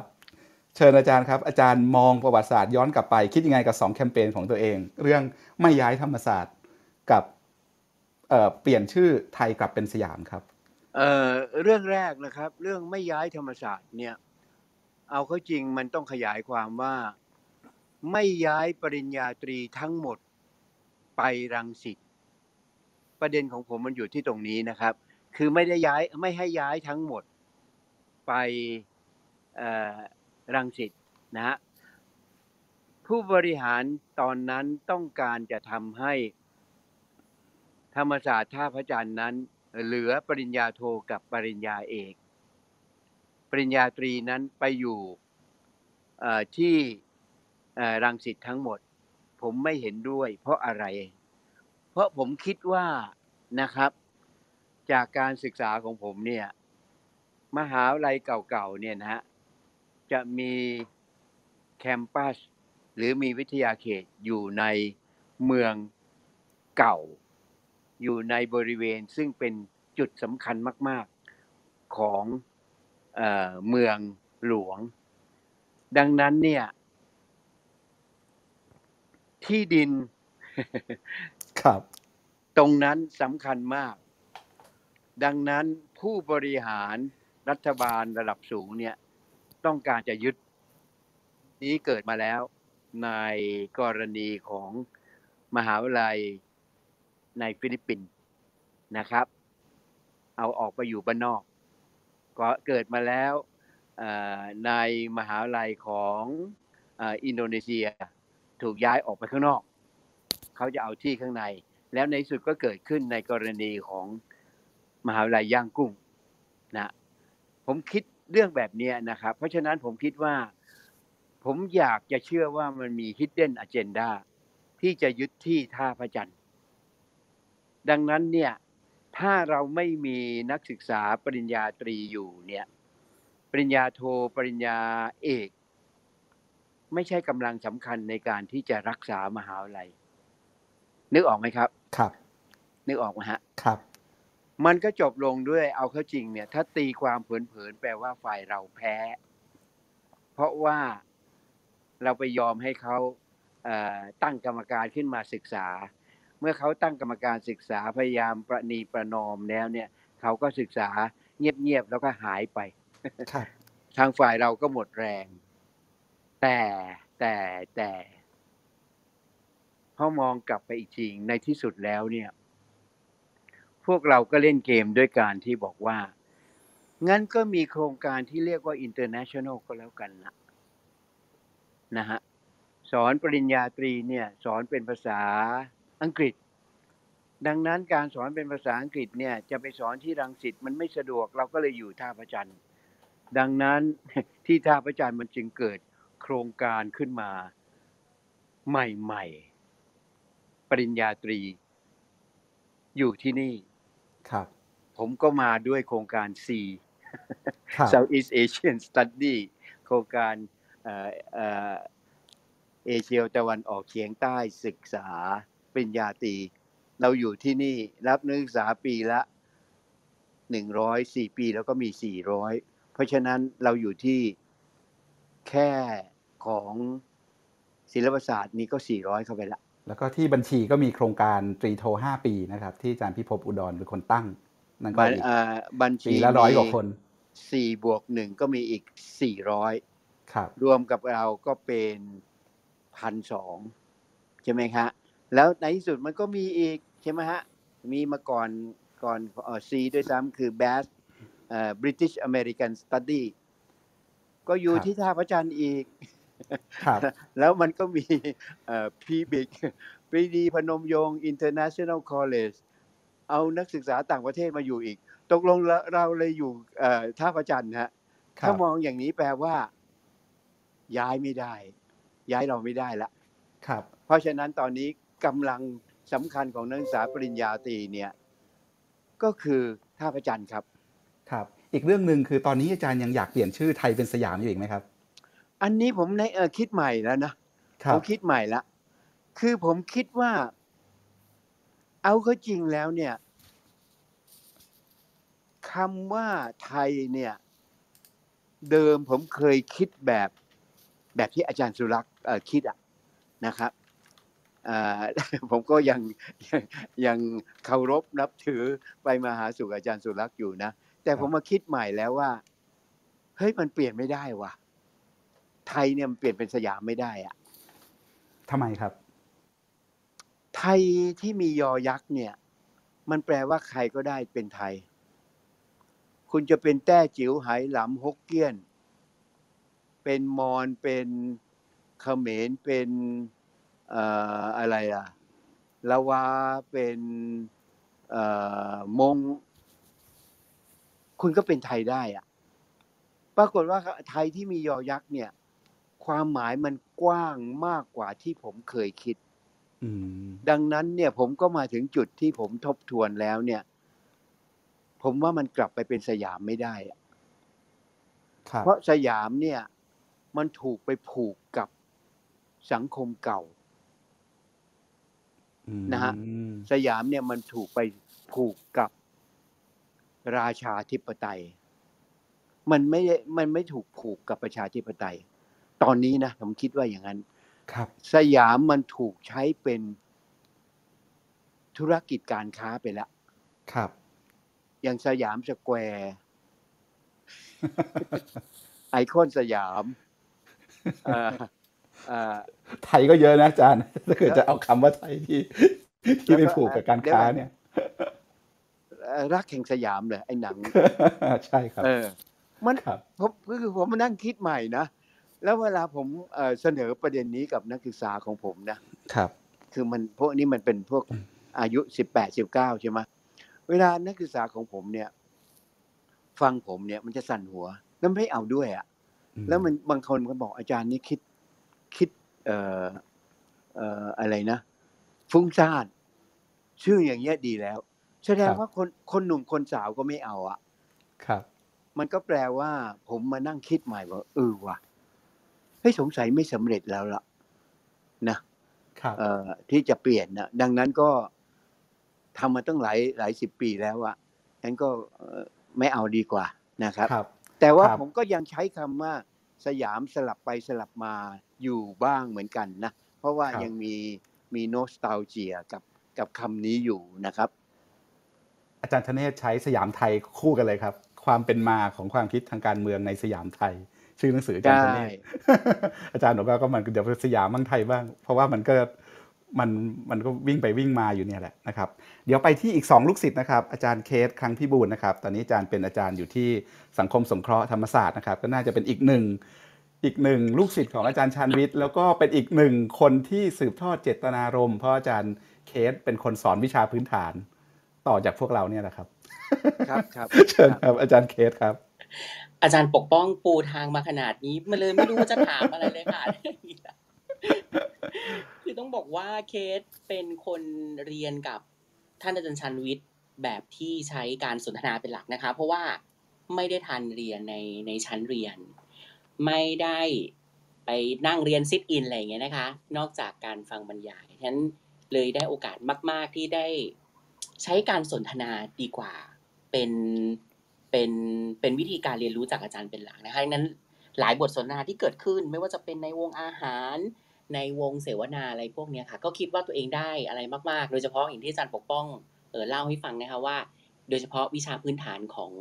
ธรรมศาสตร์ที่เป็นวิชาศึกษาทั่วไปที่ตัวเองรับผิดชอบวิชา โลกอาเซียนไทย ซึ่งเป็นวิชาเรียกได้ว่านะแต่เป็นที่กล่าวถึงสำหรับนักศึกษาปีหนึ่งอยู่บ่อยครั้ง คราวนี้เลยอยากถามอาจารย์ชานวิทย์นะคะว่า อาจารย์อาจารย์เห็นความสำคัญของการพูดเรื่อง คือมันก็ดูเป็นเนี่ยนะอาจารย์แต่ว่า มันยังมีความจำเป็นอยู่ไหมคะอาจารย์ที่เราจะต้องพูด โลกอาเซียนแล้วก็ไทยในการเรียนในในหลักสูตรปัจจุบัน เพราะว่าคนรุ่นใหม่ก็สนใจอะไรหลากหลายมากนะคะ แล้วก็อย่างที่สอง ตอนที่ตัวเองเข้าธรรมศาสตร์เมื่อปี 2548 เนี่ย ได้อ่านหนังสือเล่มหนึ่ง คือเออน่าจะเป็น 60 ปีธรรมศาสตร์ประกาศนามหนังสือเล่มหนามากนะคะ เลยอยากถามอาจารย์ชาญวิทย์ด้วยค่ะว่าในวาระต่างๆของธรรมศาสตร์เนี่ยอย่างเท่าที่อาจารย์มองและอาจารย์ก็อยู่มาหลายวาระมาก อาจารย์มองเห็นวาระต่างๆของธรรมศาสตร์อย่างไรบ้างคะเออคำถามแรกเรื่องวิชานั้นใช่ไหมฮะ โลกอาเซียนแล้วก็ไทยเหรอค่ะ คือวิชาพื้นฐานเนี่ย เอาเข้าจริงในลักษณะหนึ่งเนี่ย มันเหมือนจับฉ่ายนะ คือมันเอาอะไรอะไรใส่เข้ามาเยอะแยะเลย เป็นวิชาที่ต้องบอกว่ามันยากเป็นบ้าเลย คือคุณคุณเอาอะไรใส่เข้ามาแล้วเนี่ยทำให้มันอร่อยเนี่ยทำให้มันดีเนี่ย ไม่ง่ายเลย แปลว่า ผมว่าวิชาที่อาจารย์เคสว่าเนี่ย มันอาจจะดีก็ได้ มันอาจจะไม่ไม่ดีก็ได้ มันขึ้นอยู่กับคน ขึ้นอยู่กับกุ๊กขึ้นอยู่กับคนทำอะ นึกออกไหมอย่างวิชาที่ผมเคยสอนอะ อารยธรรมไทยอะโหมันอะไรอะอารยธรรมไทยมันก็คือทุกๆอย่างใช่ไหมแต่ทีนี้มันเราจะใส่ ใส่ไอ้นี่เท่านี้ใส่ไอ้นั่นเท่านั้นสูตรที่มันจะทำให้เมื่อเมื่อลงไปแล้วเนี่ย อยู่ในหม้อเดียวกันเนี่ย มันออกมาแล้วมันคนมันจะ เอ่ออะไรกินลงไหมนึกออกไหมครับเพราะฉะนั้นเนี่ย บางทีมันมันอะไรล่ะมัน มันไม่ใช่เพียงแค่ตัวชื่อนะ แต่ว่าไม่ใช่เพียงแค่ชื่อ ไม่ใช่เพียงแค่เดี๋ยวนี้เสียงเดี๋ยวก่อนเสียงมัน มันมันเหมือนเสียงมันถูกรบกวน ได้ยินดีครับอาจารย์ทางทางฝั่งเราได้ยินเสียงอาจารย์ชันวิทย์ชัดเจนครับ อาจารย์ได้ยินพวกผมไหมครับฮัลโหลฮัลโหลครับ ทางฝั่งเราได้ยินอาจารย์ชัดเจนครับ ทางฝั่งอาจารย์อ่าได้ยินเสียงผมชัดไหมครับ ได้ยินแล้วตอนนี้ได้ยินแล้วอ่าโอเคครับมื่อาจารย์กี้มันผมผมมันมีพวกสปายแทรกซึมเข้ามาก่อกวนเราแน่ๆเลยครับ อาจารย์เชิญต่อได้เลยครับ ได้ยินชัดเจนครับ ครับ ไปที่คำถามที่สองก็ได้ครับ อาอาจารอีกย์เคสเนี่ย ผม ผมก็คิดว่าเหมือนนะผมก็นึกไม่ออก เพราะว่ามันต้องมองในภาพรวมว่าเอ่ออะไรอะ เท่าไหร่ยังไงนะครับ มันอาจครัจะบต้องปรับไปเรื่อยๆเอ่อเอ่อเมื่อเมื่อบริบทของของสังคมของประเทศของโลกมันเปลี่ยนไปอะไรทำนองเนี้ยครับคำถามที่แต่ผมสองผมเรื่องธรรมศาสตร์อาจารย์เคสว่ายังไงนะครับ คือพูดถึงวาระต่างๆของธรรมศาสตร์นี่หมายถึงยังไงนะครับ หมายความว่ามันก็จะมีแบบอย่างเช่นเคสก็จะเข้ามาฮัลโหลทันช่วงที่พูดถึงแบบ 60 ปีธรรมศาสตร์อะไรอย่างเงี้ยค่ะเลอ๋ยออยากครัฟังบอาจารย์ว่าอาจารย์อยู่ในในในหลายวาระมากที่ครบรอบของธรรมศาสตร์อาจารย์อาจารย์มองเห็นเรื่องนี้ยังไงบ้างอะค่ะ ครับอ้าวอาจารย์ อาจารย์ อาจารย์หายไปแล้วครับ เดี๋ยวถ้างั้นเอ่อระหว่างรออาจารย์กลับเข้ามานี่อ๋ออาจารย์กลับมาแล้วนะครับ อาจารย์ชันวิทย์ครับอาจารย์กลับมาแล้วนะครับข เข้าใจว่าอาจารย์น่าจะมีปัญหาที่สัญญาณนะคะ หรือไม่งั้นมีคนโทรเข้ามาที่โทรศัพท์นะครับ แต่ว่าเพื่อไม่ให้เสียเวลาระหว่างรออาจารย์เรามารวบรวมคำถามก่อนนะครับ ไปที่ลูกศิษย์อาจารย์อีกคนหนึ่งคุณคุณโก้นะครับ คุณโก้อ่อแป๊บนึงนะครับ อาจารย์กลับมาพอดี เดี๋ยวรอดูซิอาจารย์ สวัสดีครับอาจารย์ อาจารย์รบกวนกดเปิดไมค์นิดนึงครับ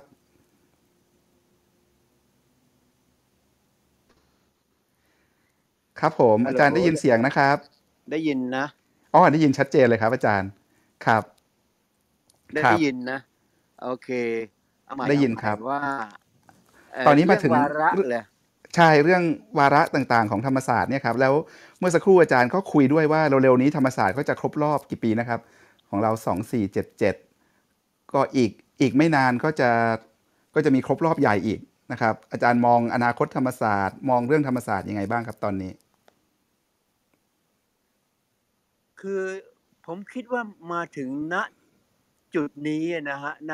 วันนี้ณปีนี้เนี่ย ผมว่าวาระสำคัญของธรรมศาสตร์เนี่ย เป็นวาระเดิม แต่ต้องให้ความสำคัญนะฮะกับกับวาระ มหาวิทยาลัยธรรมศาสตร์ตั้งขึ้นมาด้วยหลักประการที่หกของคณะราษฎร ช่ไหมฮะคณะราษฎรมาพร้อมด้วยเจตจำนงที่จะสถาปนาประชาธิปไตยนะฮะตามหลักหกหกประการที่ว่าดังนั้นเนี่ยผมว่าวาระสำคัญตอนเนี้ยที่จะครบรอบ 88 ปีในปีหน้าเดือนมิถุนาวันที่ 27 มิถุนาปีหน้าธรรมศาสตร์ครบรอบ 88 ปี นะครับ วันที่ 24 มิถุนาปีหน้า การปฏิวัติเปลี่ยนแปลงการปกครอง ครบรอบ 90 ปี วาระของการลำลึก คือประชาธิปไตยครับ ผมครับผมคิดว่านะเผลอๆต้องเชิญคนระดับโลกอะ นะครับเอ่อมาปาฐกถานำผมครับว่าเมื่อเร็วไม่นานนี้ใช่ไหมฮะ จุฬาเขาฉลองใหญ่มากอะเอ่อจุฬาเชิญคนดังมาก ๆเลยมาใช่ไหมอมาตยาเซนใช่ไหมครับ ครับ ของเราเอาใครมาดีครับอาจารย์ ผมว่าเราต้องคนเชิญคนระดับใกล้ๆเอ่อบารักโอบามาอะไรทำนองนี้ครับ ครับ ครับ ฝากอาจารย์เคนด้วยนะครับ ส่งต่อไปถึงผู้บริหารมหาวิทยาลัยครับเอ่อมาที่อีกหนึ่งลูกศิษย์ของอาจารย์ครับ คุณพีรพงศ์ครับ คุณโก้เชิญครับ สวัสดีครับ อาจารย์ปกป้อง สวัสดีคสรับวัสดีครับ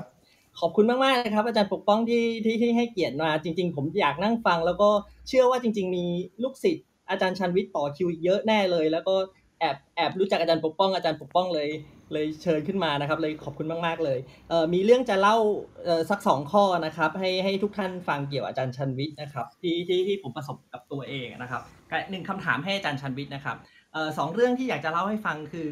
ผมก็โชคดีมากนะครับ ได้ได้ได้มีโอกาสได้เรียนกับอาจารย์ชาญวิทย์แล้วก็มีช่วงช่วงหนึ่งเนี่ยได้ไปทำงานสั้นๆ กับอาจารย์เอ่อในช่วง summer นะครับอาจารย์ชาญวิทย์ชวนให้อ่อไปช่วยงาน เป็นผู้ช่วยสอนเล็กๆน้อยๆอะไรอย่างเงี้ยนะครับ แล้วก็สิ่งที่ผมเรียนรู้มาตลอดเลย แล้วก็เออเวลาอ่านหนังสือแล้วบางทีไม่ค่อย get อะไรบางอย่างเนี่ย แล้วแล้วแล้วผมก็ไม่เก็ตแล้วผมก็ยังติดใจอยู่อยู่พอสมควร แต่ว่าสิ่งที่ผมเห็นเนี่ยคืออาจารย์ชันวิทย์เนี่ยให้คำตอบโดยที่โดยที่ทำให้ดูนะครับเอ่อเมื่อกี้มีมีมีท่านหนึ่งเนี่ยถามมาพอดีว่าช่วงที่อาจารย์ชันวิทย์เนี่ยขับเคลื่อน เรื่องการไม่ย้ายธรรมศาสตร์นะครับ ไม่ย้ายนักศึกษาปอตีไปที่รังสิตนะครับ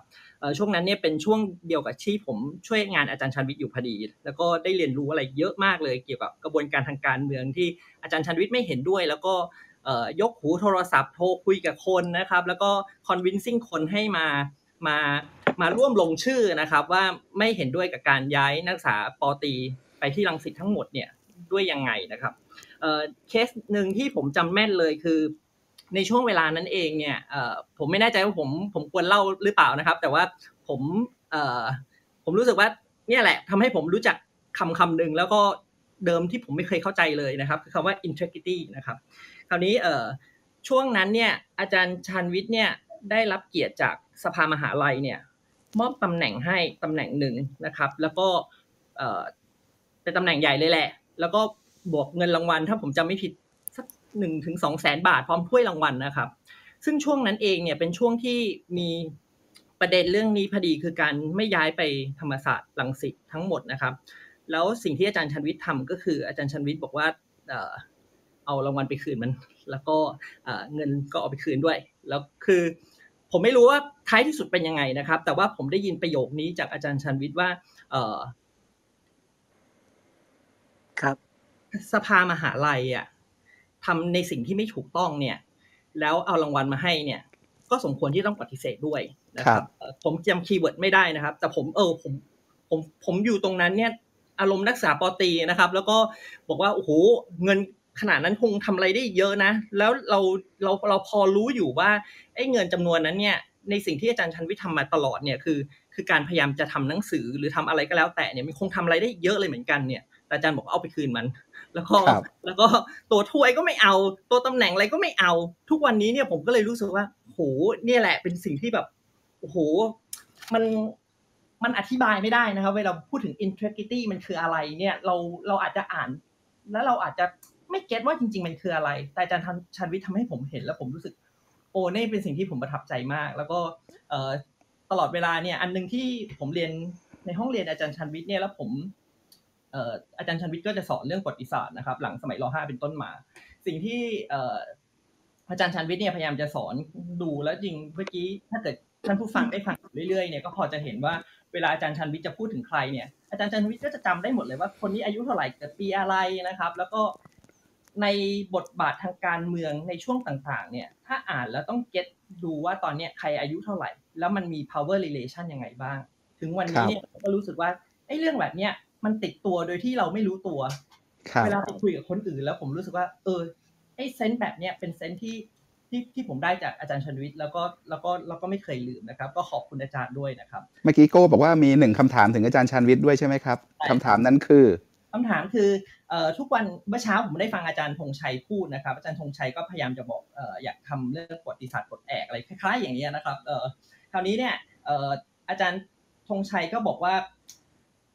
ประวัติศาสตร์เนี่ยมันไม่ควรสมควรที่จะต้องรับใช้อำนาจใดนะครับ คือซีกศิลปะเขามีศิลปะไม่อยากเป็นขี้ข้าใครแล้วเนี่ย สายประวัติศาสตร์ก็บอกว่าไม่อยากไม่อยากรับใช้อำนาจใดด้วยนะครับ ผมเลยอยากถามอาจารย์ชันวิทย์ว่าอาจารย์ชันวิทย์เนี่ยเห็นเพื่อนเห็นลูกศิษย์นะครับ ที่ทำงานรับใช้อำนาจอยู่เนี่ย อาจารย์อยากจะบอกหรืออยากจะสอนอะไรเขาไหมครับ ขอแค่นี้ครับอาจารย์ครับ อืม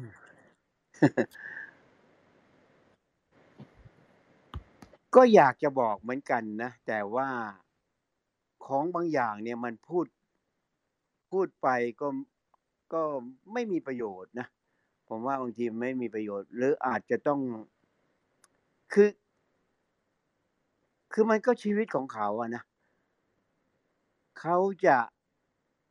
เห็นด้วยกับเราบางทีเราก็ต้องมีวิธีการพูดที่ มันไม่ใช่หัก ด้ามพระด้วยเข่ามั้งผมต้องขอใช้คำนี้นะครับ บางทีเราก็ต้องใช้ friendly persuasion แต่ถ้ามันมีผลประโยชน์มากมายมหาศาลเนี่ย บางทีก็เสียเวลาครับ ผมคิดว่าอย่างนั้นนะครับ ครับ ขอบคุณมากๆครับอาจารย์ครับครับ ขอบคุณครับ เดี๋ยวเราจะคุยกันอีกแป๊บหนึ่งนะครับ เพราะอาจารย์น่าจะเหนื่อยแล้ว ตอนนี้เดี๋ยวมีอาจารย์ชำนาญนะครับ คุณประพัสรา แล้วก็พี่ป้อมนิตินันท์ยอแสงรัตน์นะครับ ถ้าใครจะปิดท้ายตอนนี้ยกมือเลยนะครับ เดี๋ยว เดี๋ยวพอพอพี่ป้อมพูดเสร็จใครยกมือ ใครยังไม่ได้ยกมือก็เดี๋ยวขอถือโอกาสว่าไม่ไม่ไม่ก็ไว้รอโอกาสหน้านะครับ จะได้ให้อาจารย์พักนะครับ อาจารย์ชำนาญเชิญครับเอ่อสวัสดีครับท่านอาจารย์ครับส วัสดีครับอาจารย์ครับผมอาจารย์เชิญเลยครับ อาจารย์ชันวิทย์ครับครับครับผมผมรุ่นเบบี้บูมเมอร์อาจารย์ครับครับที่จริงที่จริงผมเจอกับอาจารย์ทุกวันนะวันละหลายครั้งนะในเฟซครับบุ๊กเอ๊ะผมดีอาใจจารย์ขยันอาจารไป ยังขยันไปยืนอยู่กับเด็ก ๆ อยู่ใช่ไหมเฮ้ยยืนยืนทุกวันนะฮะยืนครับทุกวันที่เชียงใหม่นะครับสองครับ ครับใช่ครับ ผมผมดีใจที่อาจารย์ อาจารย์เอ่อมีความเห็นตรงกับผมแล้วเรื่องสยามกับไทย ผมถามอาจารย์นิดเดียวฮะสั้นๆเผื่อเป็นความรู้แล้วก็หลาย ๆ ท่านจะได้รู้เอ่อในฐานะเรื่องสยามไทยเนี่ย และอาจารย์อาจารย์ยังยืนยันจะเรียกพม่าเอ่อไม่เรียกเมียนมาเหมือนเดิมไหมฮะ หรือว่าเหมือนกับไอสถานีวิทยุโทรทัศน์อะไรต่างๆ เรียกสลับไปสลับมา อยากอยากฟังความเห็นอาจารย์ครับโอ้ดีเลยครับ ผมก็อยากรู้เหมือนกันครับอาจารย์ ผมกับอาจารย์อาจารย์วิทย์คล้ายๆกัน แต่ไม่รู้อาจารย์ยังยืนยันอยู่หรือเปล่าไม่รู้ครับ คืออาจารย์เออเรื่องเรื่องเรื่องพม่าผมก็ไม่ได้ซีเรียสอะไรนะ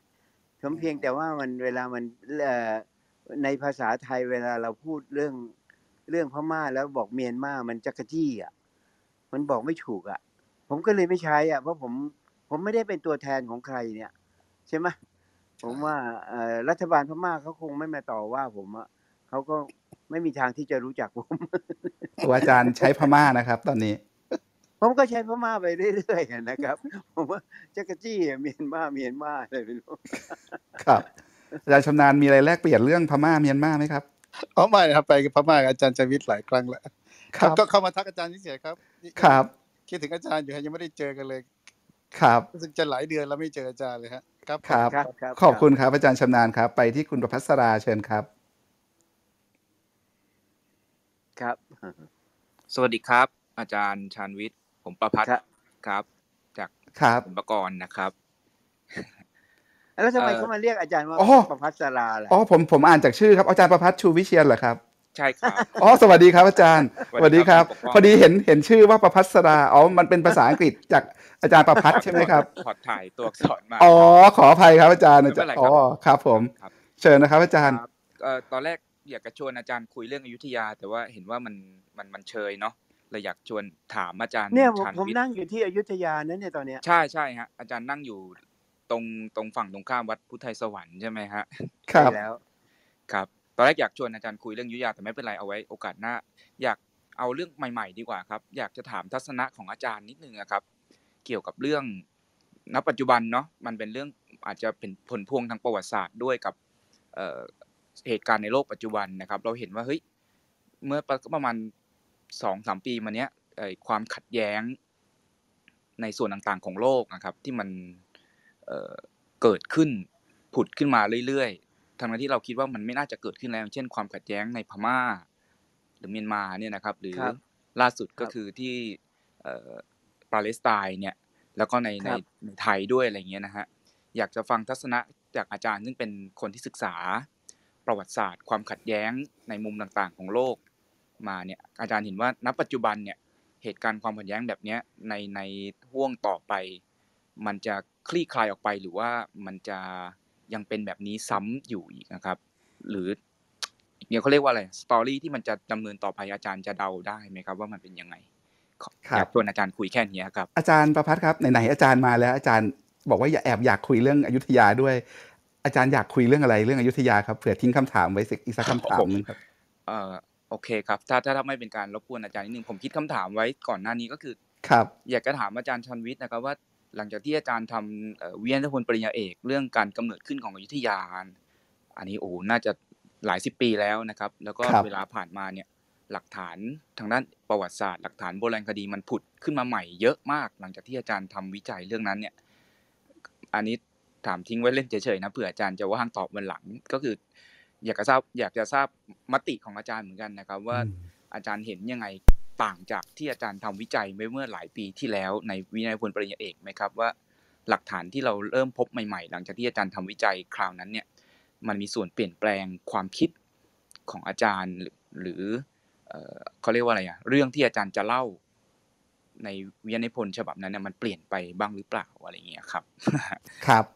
ขอบคุณครับอาจารย์ครับขอบคุณมากนะครับอจรคำย์ถามใหญ่มากเลยครับใช่ใช่โอ้แต่ว่าหมดแต่ว่าอยากฟังคำตอบมากครับ อาจารย์อยากฟังคำตอบด้วยครับแล้วขอขอโทษอาจารย์ด้วยนะครับ เมื่อกี้ผมไม่ได้กดเข้าไปดูในโปรไฟล์อ๋อไม่เป็นไรครับไม่เป็นคไรรับขอบคุณเห็นแต่มากชื่อครับข้างหน้าครับ เชิญอาจารย์ชันวิทย์ครับครับขอบคุณครับ ขอบคุณครับอาจารย์ เชิญอาจารย์คืชันวิทอัย์ครับอันแรกคำถามเรื่องความขัดแย้งนะครับแกเยมัเกี่ยครัวบกับ เรื่องความขัดแย้งในในพม่าใช่ไหมฮะแล้วก็ในไทยใช่ไหมฮะแล้วมัน เอ่อเท้าไปถึงเรื่องเอ่อปาเลสไตน์กับอิสราเอลเลยใช่ไหมครับ ครับ ใช่ครับอาจารย์ คือถ้าถ้าถ้าในแง่ของผมนะ ผมมองว่าเผลอๆเรื่องที่มันจะเอ่อ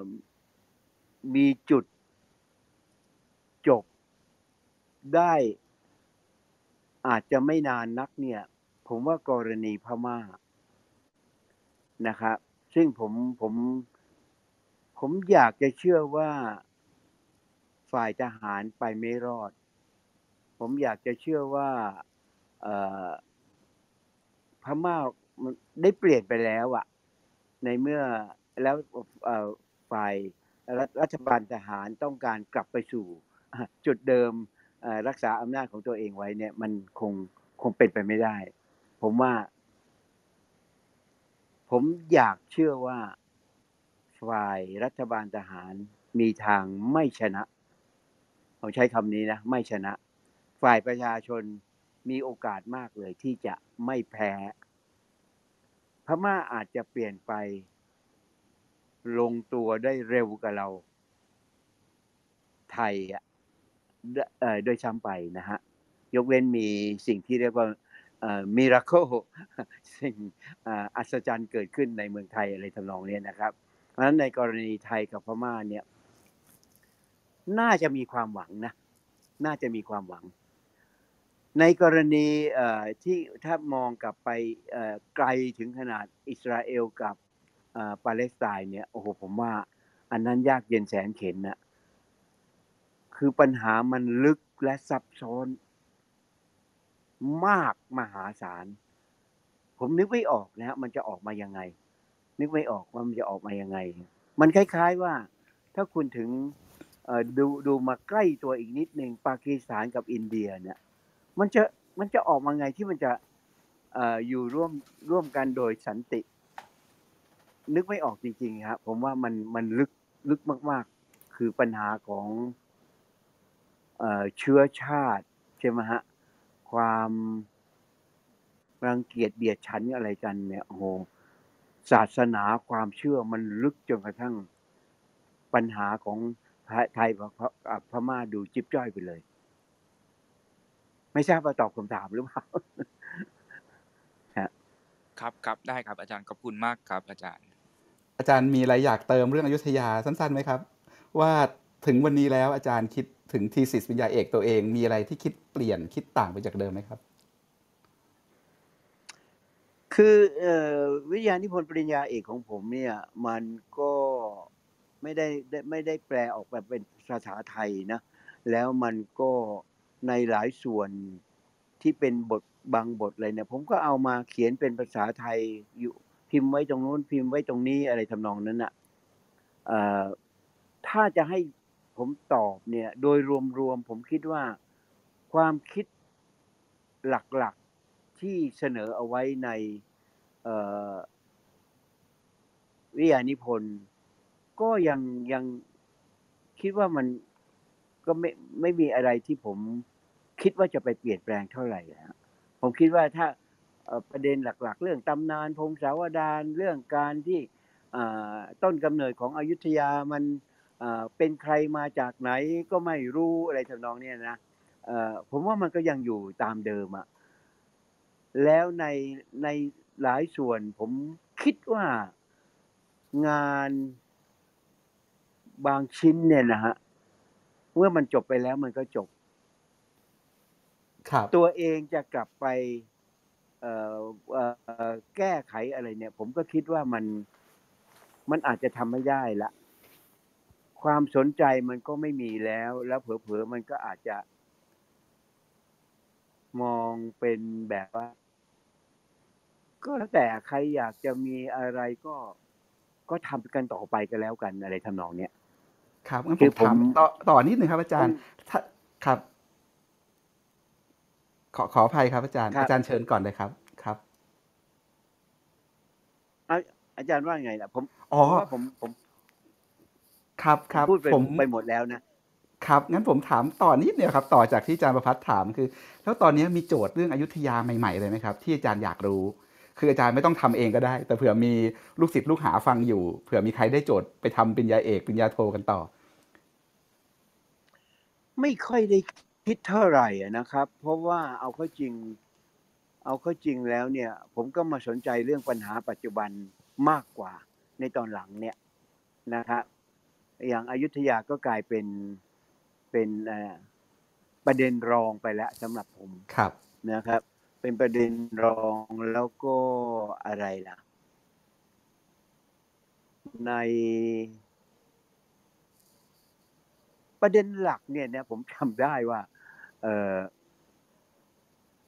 เออผมว่าว่าอายุทยามันเกิดมายังไงใช่ไหมแล้วคนที่มาเอ่ออายุทยา คือพระเจ้าอู่ทองเนี่ย เป็นใครมาจากไหน ก็ไม่รู้ แล้วเอาเข้าจริงก็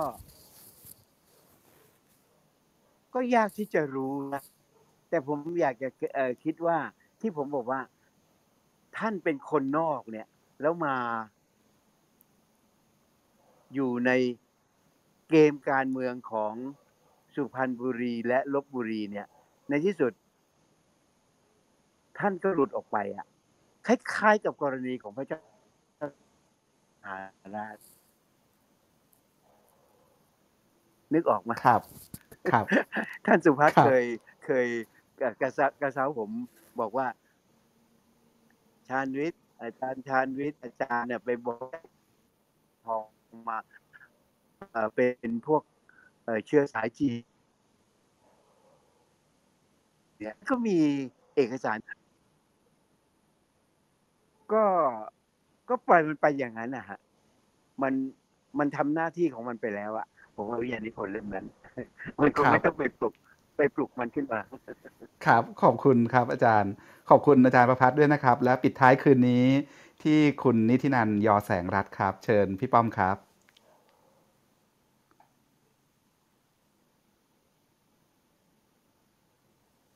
ครับ พี่ป้อมครับเอ่อ รบกวนเปิดไมค์นิดนึงครับพี่ป้อม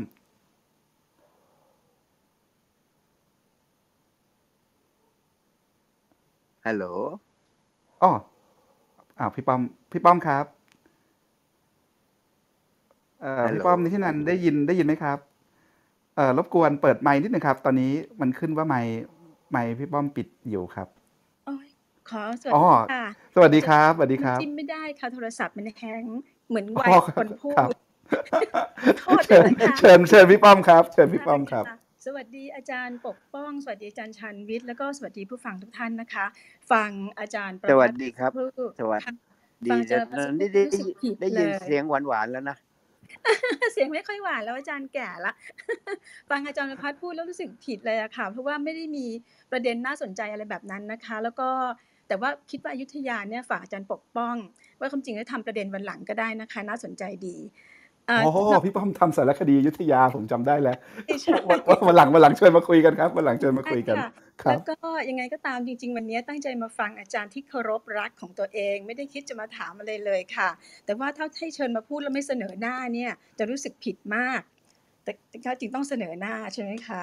เอ่อพูดเป็นแค่เกียรตินี้มากครับเผื่อคนฟังอาจจะได้รู้สึกเข้าใจอาจารย์มากขึ้นอีกนิดนึงแม้ว่าจะเข้าใจแล้วนะคะ แต่จะได้เห็นภาพ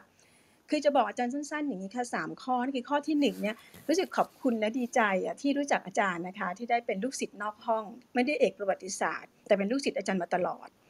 ข้อที่สองก็คือว่าจริง ๆ ตอนที่รู้จักอาจารย์ครั้งแรกอะค่ะ ไม่ได้คิดว่าอาจารย์มีความพิเศษอะไรมากมายนะคะ แต่ค่ะแต่มาพิเศษตรงหนังสือโจนาธานลิฟวิงสตันนางนวลค่ะอาจารย์เพราะตอนแรกที่อาจารย์มา ทำงานเลยของอาจารย์เนี่ยเราไม่ได้ไม่ได้รู้สึกไม่รู้สึกสนิทยังไม่สนิทใช่ไหมคะแต่พอโจนาธานลิฟวิงสตันนางนวลมาเนี่ยคนรุ่น baby boomer เนี่ยค่ะที่โตมากับไอความคิดแบบเสรีภาพเนี่ยเราตื่นเต้นประทับใจมาก มีอาจารย์ในมหาวิทยาลัยที่ประทับใจอยู่ก่อนแล้วนะคะสองท่านที่สอน คืออาจารย์คึกฤทธิ์ปราโมชทนะคะกับอาจารย์บุญสนองบุญโยธยาน ที่ก็เหมือนที่อาจารย์พูดถึงอาจารย์อะไรคะที่ว่าพูดไม่ค่อยรู้เรื่องแต่คุณสนองสอนไม่ค่อยรู้เรื่องแต่เรารู้เรื่องแล้วก็สนุกนะคะ อาจารย์คึกฤทธิ์เนี่ยทำจนทานมาก่อน แล้วก็ชอบเล่มนั้นมาก จะอยู่ๆมีอ้อนมีใครคนหนึงแปลอะไรใหม่ออกมาเนี่ยจนทานเหมือนกันพออ่านแล้วอุ๊ยทำไมมันแบบมันเป็นอีกทางเลยแล้วมันลึกมากเลยค่ะ เราก็รู้สึกว่ามันใช่ อันนี้ก็เลยประทับใจอาจารย์แล้วก็เลยตาม แล้วก็คุยกับอาจารย์ใช่ไหมคะ แล้วอาจารย์ชานวิทย์เนี่ยค่ะ เป็นผู้ที่ให้ความสนใจสนับสนุนนักศึกษาหนุ่มสาวในการ คนสนใจสังคม หาคำตอบให้สังคมตลอด เพราะฉะนั้นตอนที่เราเป็นเด็กเนี่ยอาจารย์ก็สนับสนุนเราเหมือนที่อาจารย์สนับสนุนเด็ก ๆ วันนี้นะคะ ซึ่งทำให้เด็ก ๆ รุ่นนั้นน่ะรู้สึกประทับใจแล้วก็ขอบคุณอาจารย์ที่ทำให้โลกเรากว้างขึ้น สมัยที่เรียนเป็นเด็กอะค่ะ ตอนเรียนหนังสือกับอาจารย์ตอนนั้นนะคะรู้ว่าได้คุยกับอาจารย์รุ่นนั้นพวกเราก็นั่งคุยกันตามสนามหญ้าตามเก้าอี้อะไรอย่างเงี้ยนะคะซึ่งทำให้เราได้เรียนรู้ไปอีกแบบอะค่ะซึ่งก็ชอบมากเพราะฉะนั้นสำหรับอาจารย์ถ้าอาจารย์มีอาจารย์ ดีจีฮอลเนี่ยนะคะเป็นแบบอย่าง ตัวเองก็มีอาจารย์ชานวิทย์ค่ะเป็นแบบอย่าง แล้วเราก็รู้สึกว่าถ้าเราอายุมากไปถึง 70 80 เราก็จะยังคงเป็นกำลังเป็นกำลังสำคัญให้กับเด็ก ๆ รุ่นหลังเหมาที่อาจารย์เป็นนะคะคือถ้าเราไม่หมดแรงไปซะก่อน แล้วก็ยังทำงานให้กับเด็กๆนะคะ ก็เป็นประมาณนี้ค่ะ ที่จะบอก ขอบคุณครับพี่ป้อมอาจารย์ชันวิทย์มีอะไรอยากคุยกับพี่ป้อมไหมครับอ๋อ ก็ดีใจที่ได้ได้ยินเสียงหวานๆนะนะครับเอ่อแต่ว่า ข้อมูลของของป้อมเนี่ยผิดหน่อยนึงนะ เรื่องอะไรคะ เรื่องอะไรครับ ผมแปลโจนาธานก่อนอาจารย์คือกริดนะ อุ้ยแต่ว่าเราอ่านหลังอะอาจารย์เพราะว่าอาจารย์คริสติสอนอยู่ที่อาจารย์คริสไหนมาสอนบอกให้เราอ่านค่ะ อาจารย์คริสสอนหนังสือแล้วอาจารย์บอกว่านักศึกษาไปอ่านมา แล้วพวกเราก็ต้องซื้อด้วยคำผมปรับเนี่ยแปลโจนาธานลงชาวบ้านอ๋อแต่ยังโง่อยู่อาจารย์ไม่ได้อ่านอาจารย์ทวีมาอืม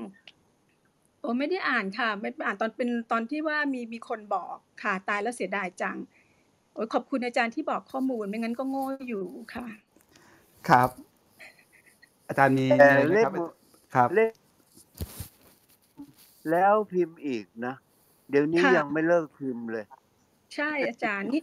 ซื้อซื้อไปให้ลูกศิษย์ของตัวเองอ่านด้วยค่ะอาจารย์ คือว่าเอ่ออีกนิดนึงค่ะที่จะบอก วิธีสอนของอาจารย์วิธีออกข้อสอบของอาจารย์เนี่ยนะคะ เป็นแบบอย่างสำหรับคนที่สำหรับตัวเองนะคะ คือครั้งหนึ่งที่มีโอกาสได้ไปสอนนักศึกษาเหมือนกันเนี่ยนะคะ ก็ใช้วิธีของอาจารย์ค่ะในการสอนคือตั้งคำถามให้เด็กเนี่ยเอ่อพูดกับเราแบบคำถาม แล้วก็ออกข้อสอบนี่คือไม่ใช่ต้องไปอ่านหนังสือมาตอบอะไรแบบนี้นะคะ ซึ่งจะเรารู้สึกว่าทำให้มันกว้างขึ้นนะคะ แล้วเล่มหนึ่งที่เราให้เด็กอ่านนะคะ คือโจนาธานที่อาจารย์แปล แล้วก็คอรับอสครับค่ะค่ะค่ะ ครับครับอาจารย์อาจารย์เล่าเบื้องหลังนิดนึงได้ไหมครับ ที่มาของโจนาธานลิฟวิงสตันนางนวลก็เป็นหนังสือเล่มคลาสสิก ผมก็อ่านสมัยสมัยที่เอ่อกำลังจะเข้าเรียนที่ธรรมศาสตร์เหมือนกัน และอาจารย์ก็เป็นนักประวัติศาสตร์เป็นนักวิชาการ แต่อาจารย์แปลโจนาธานลิฟวิงสตันนางนวลอาจารย์แปลพ่อมดแห่งออสที่ครับมาครับที่ไปมันยังไงครับไหนๆเล่าเก็บประวัติศาสตร์กันหน่อยผมผมคิดว่าเรื่องมันง่าย ๆเลยนะฮะเอ่อทีมเอ่ออาจารย์และนักศึกษาที่ทำเอ่อ วารสารในมหาวิทยาลัยอะไม่มีเรื่องลงอะฮะบอกว่าอาจารย์เอ่อเขียนหรือแปลอะไรก็ได้นะ ผมก็ไม่รู้จะเขียนหรือแปลอะไรนะพอดีตอนนั้นเอ่อหนังสือโจนาธานมันดังมาก ๆ ผมก็เลยแปล ก็มีอยู่แค่นั้นนะฮะครับ แล้วก็ออสพ่อมดออสนี่เอาเข้าจริง เอ่อผมมาแปลเนื่องจาก ผมประสบอุบัติเหตุรถยนต์นะ แล้วนอนอยู่โรงพยาบาลจุฬาอยู่ยาวนานเลยฮะ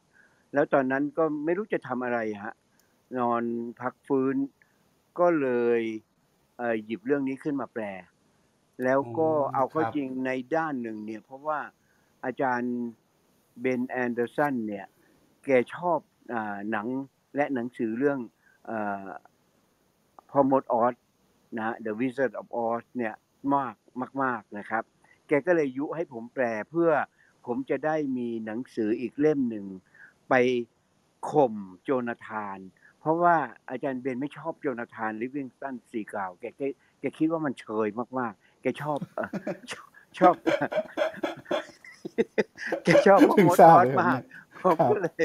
ผมก็เลยแปลพ่อมดออสแล้วปรากฏว่า เออ มันก็คนก็ชอบนะ แล้วผมมามาพบที่หลังว่า เอาเข้าจริงออสนิทวงศ์เขาแปลไว้แล้ว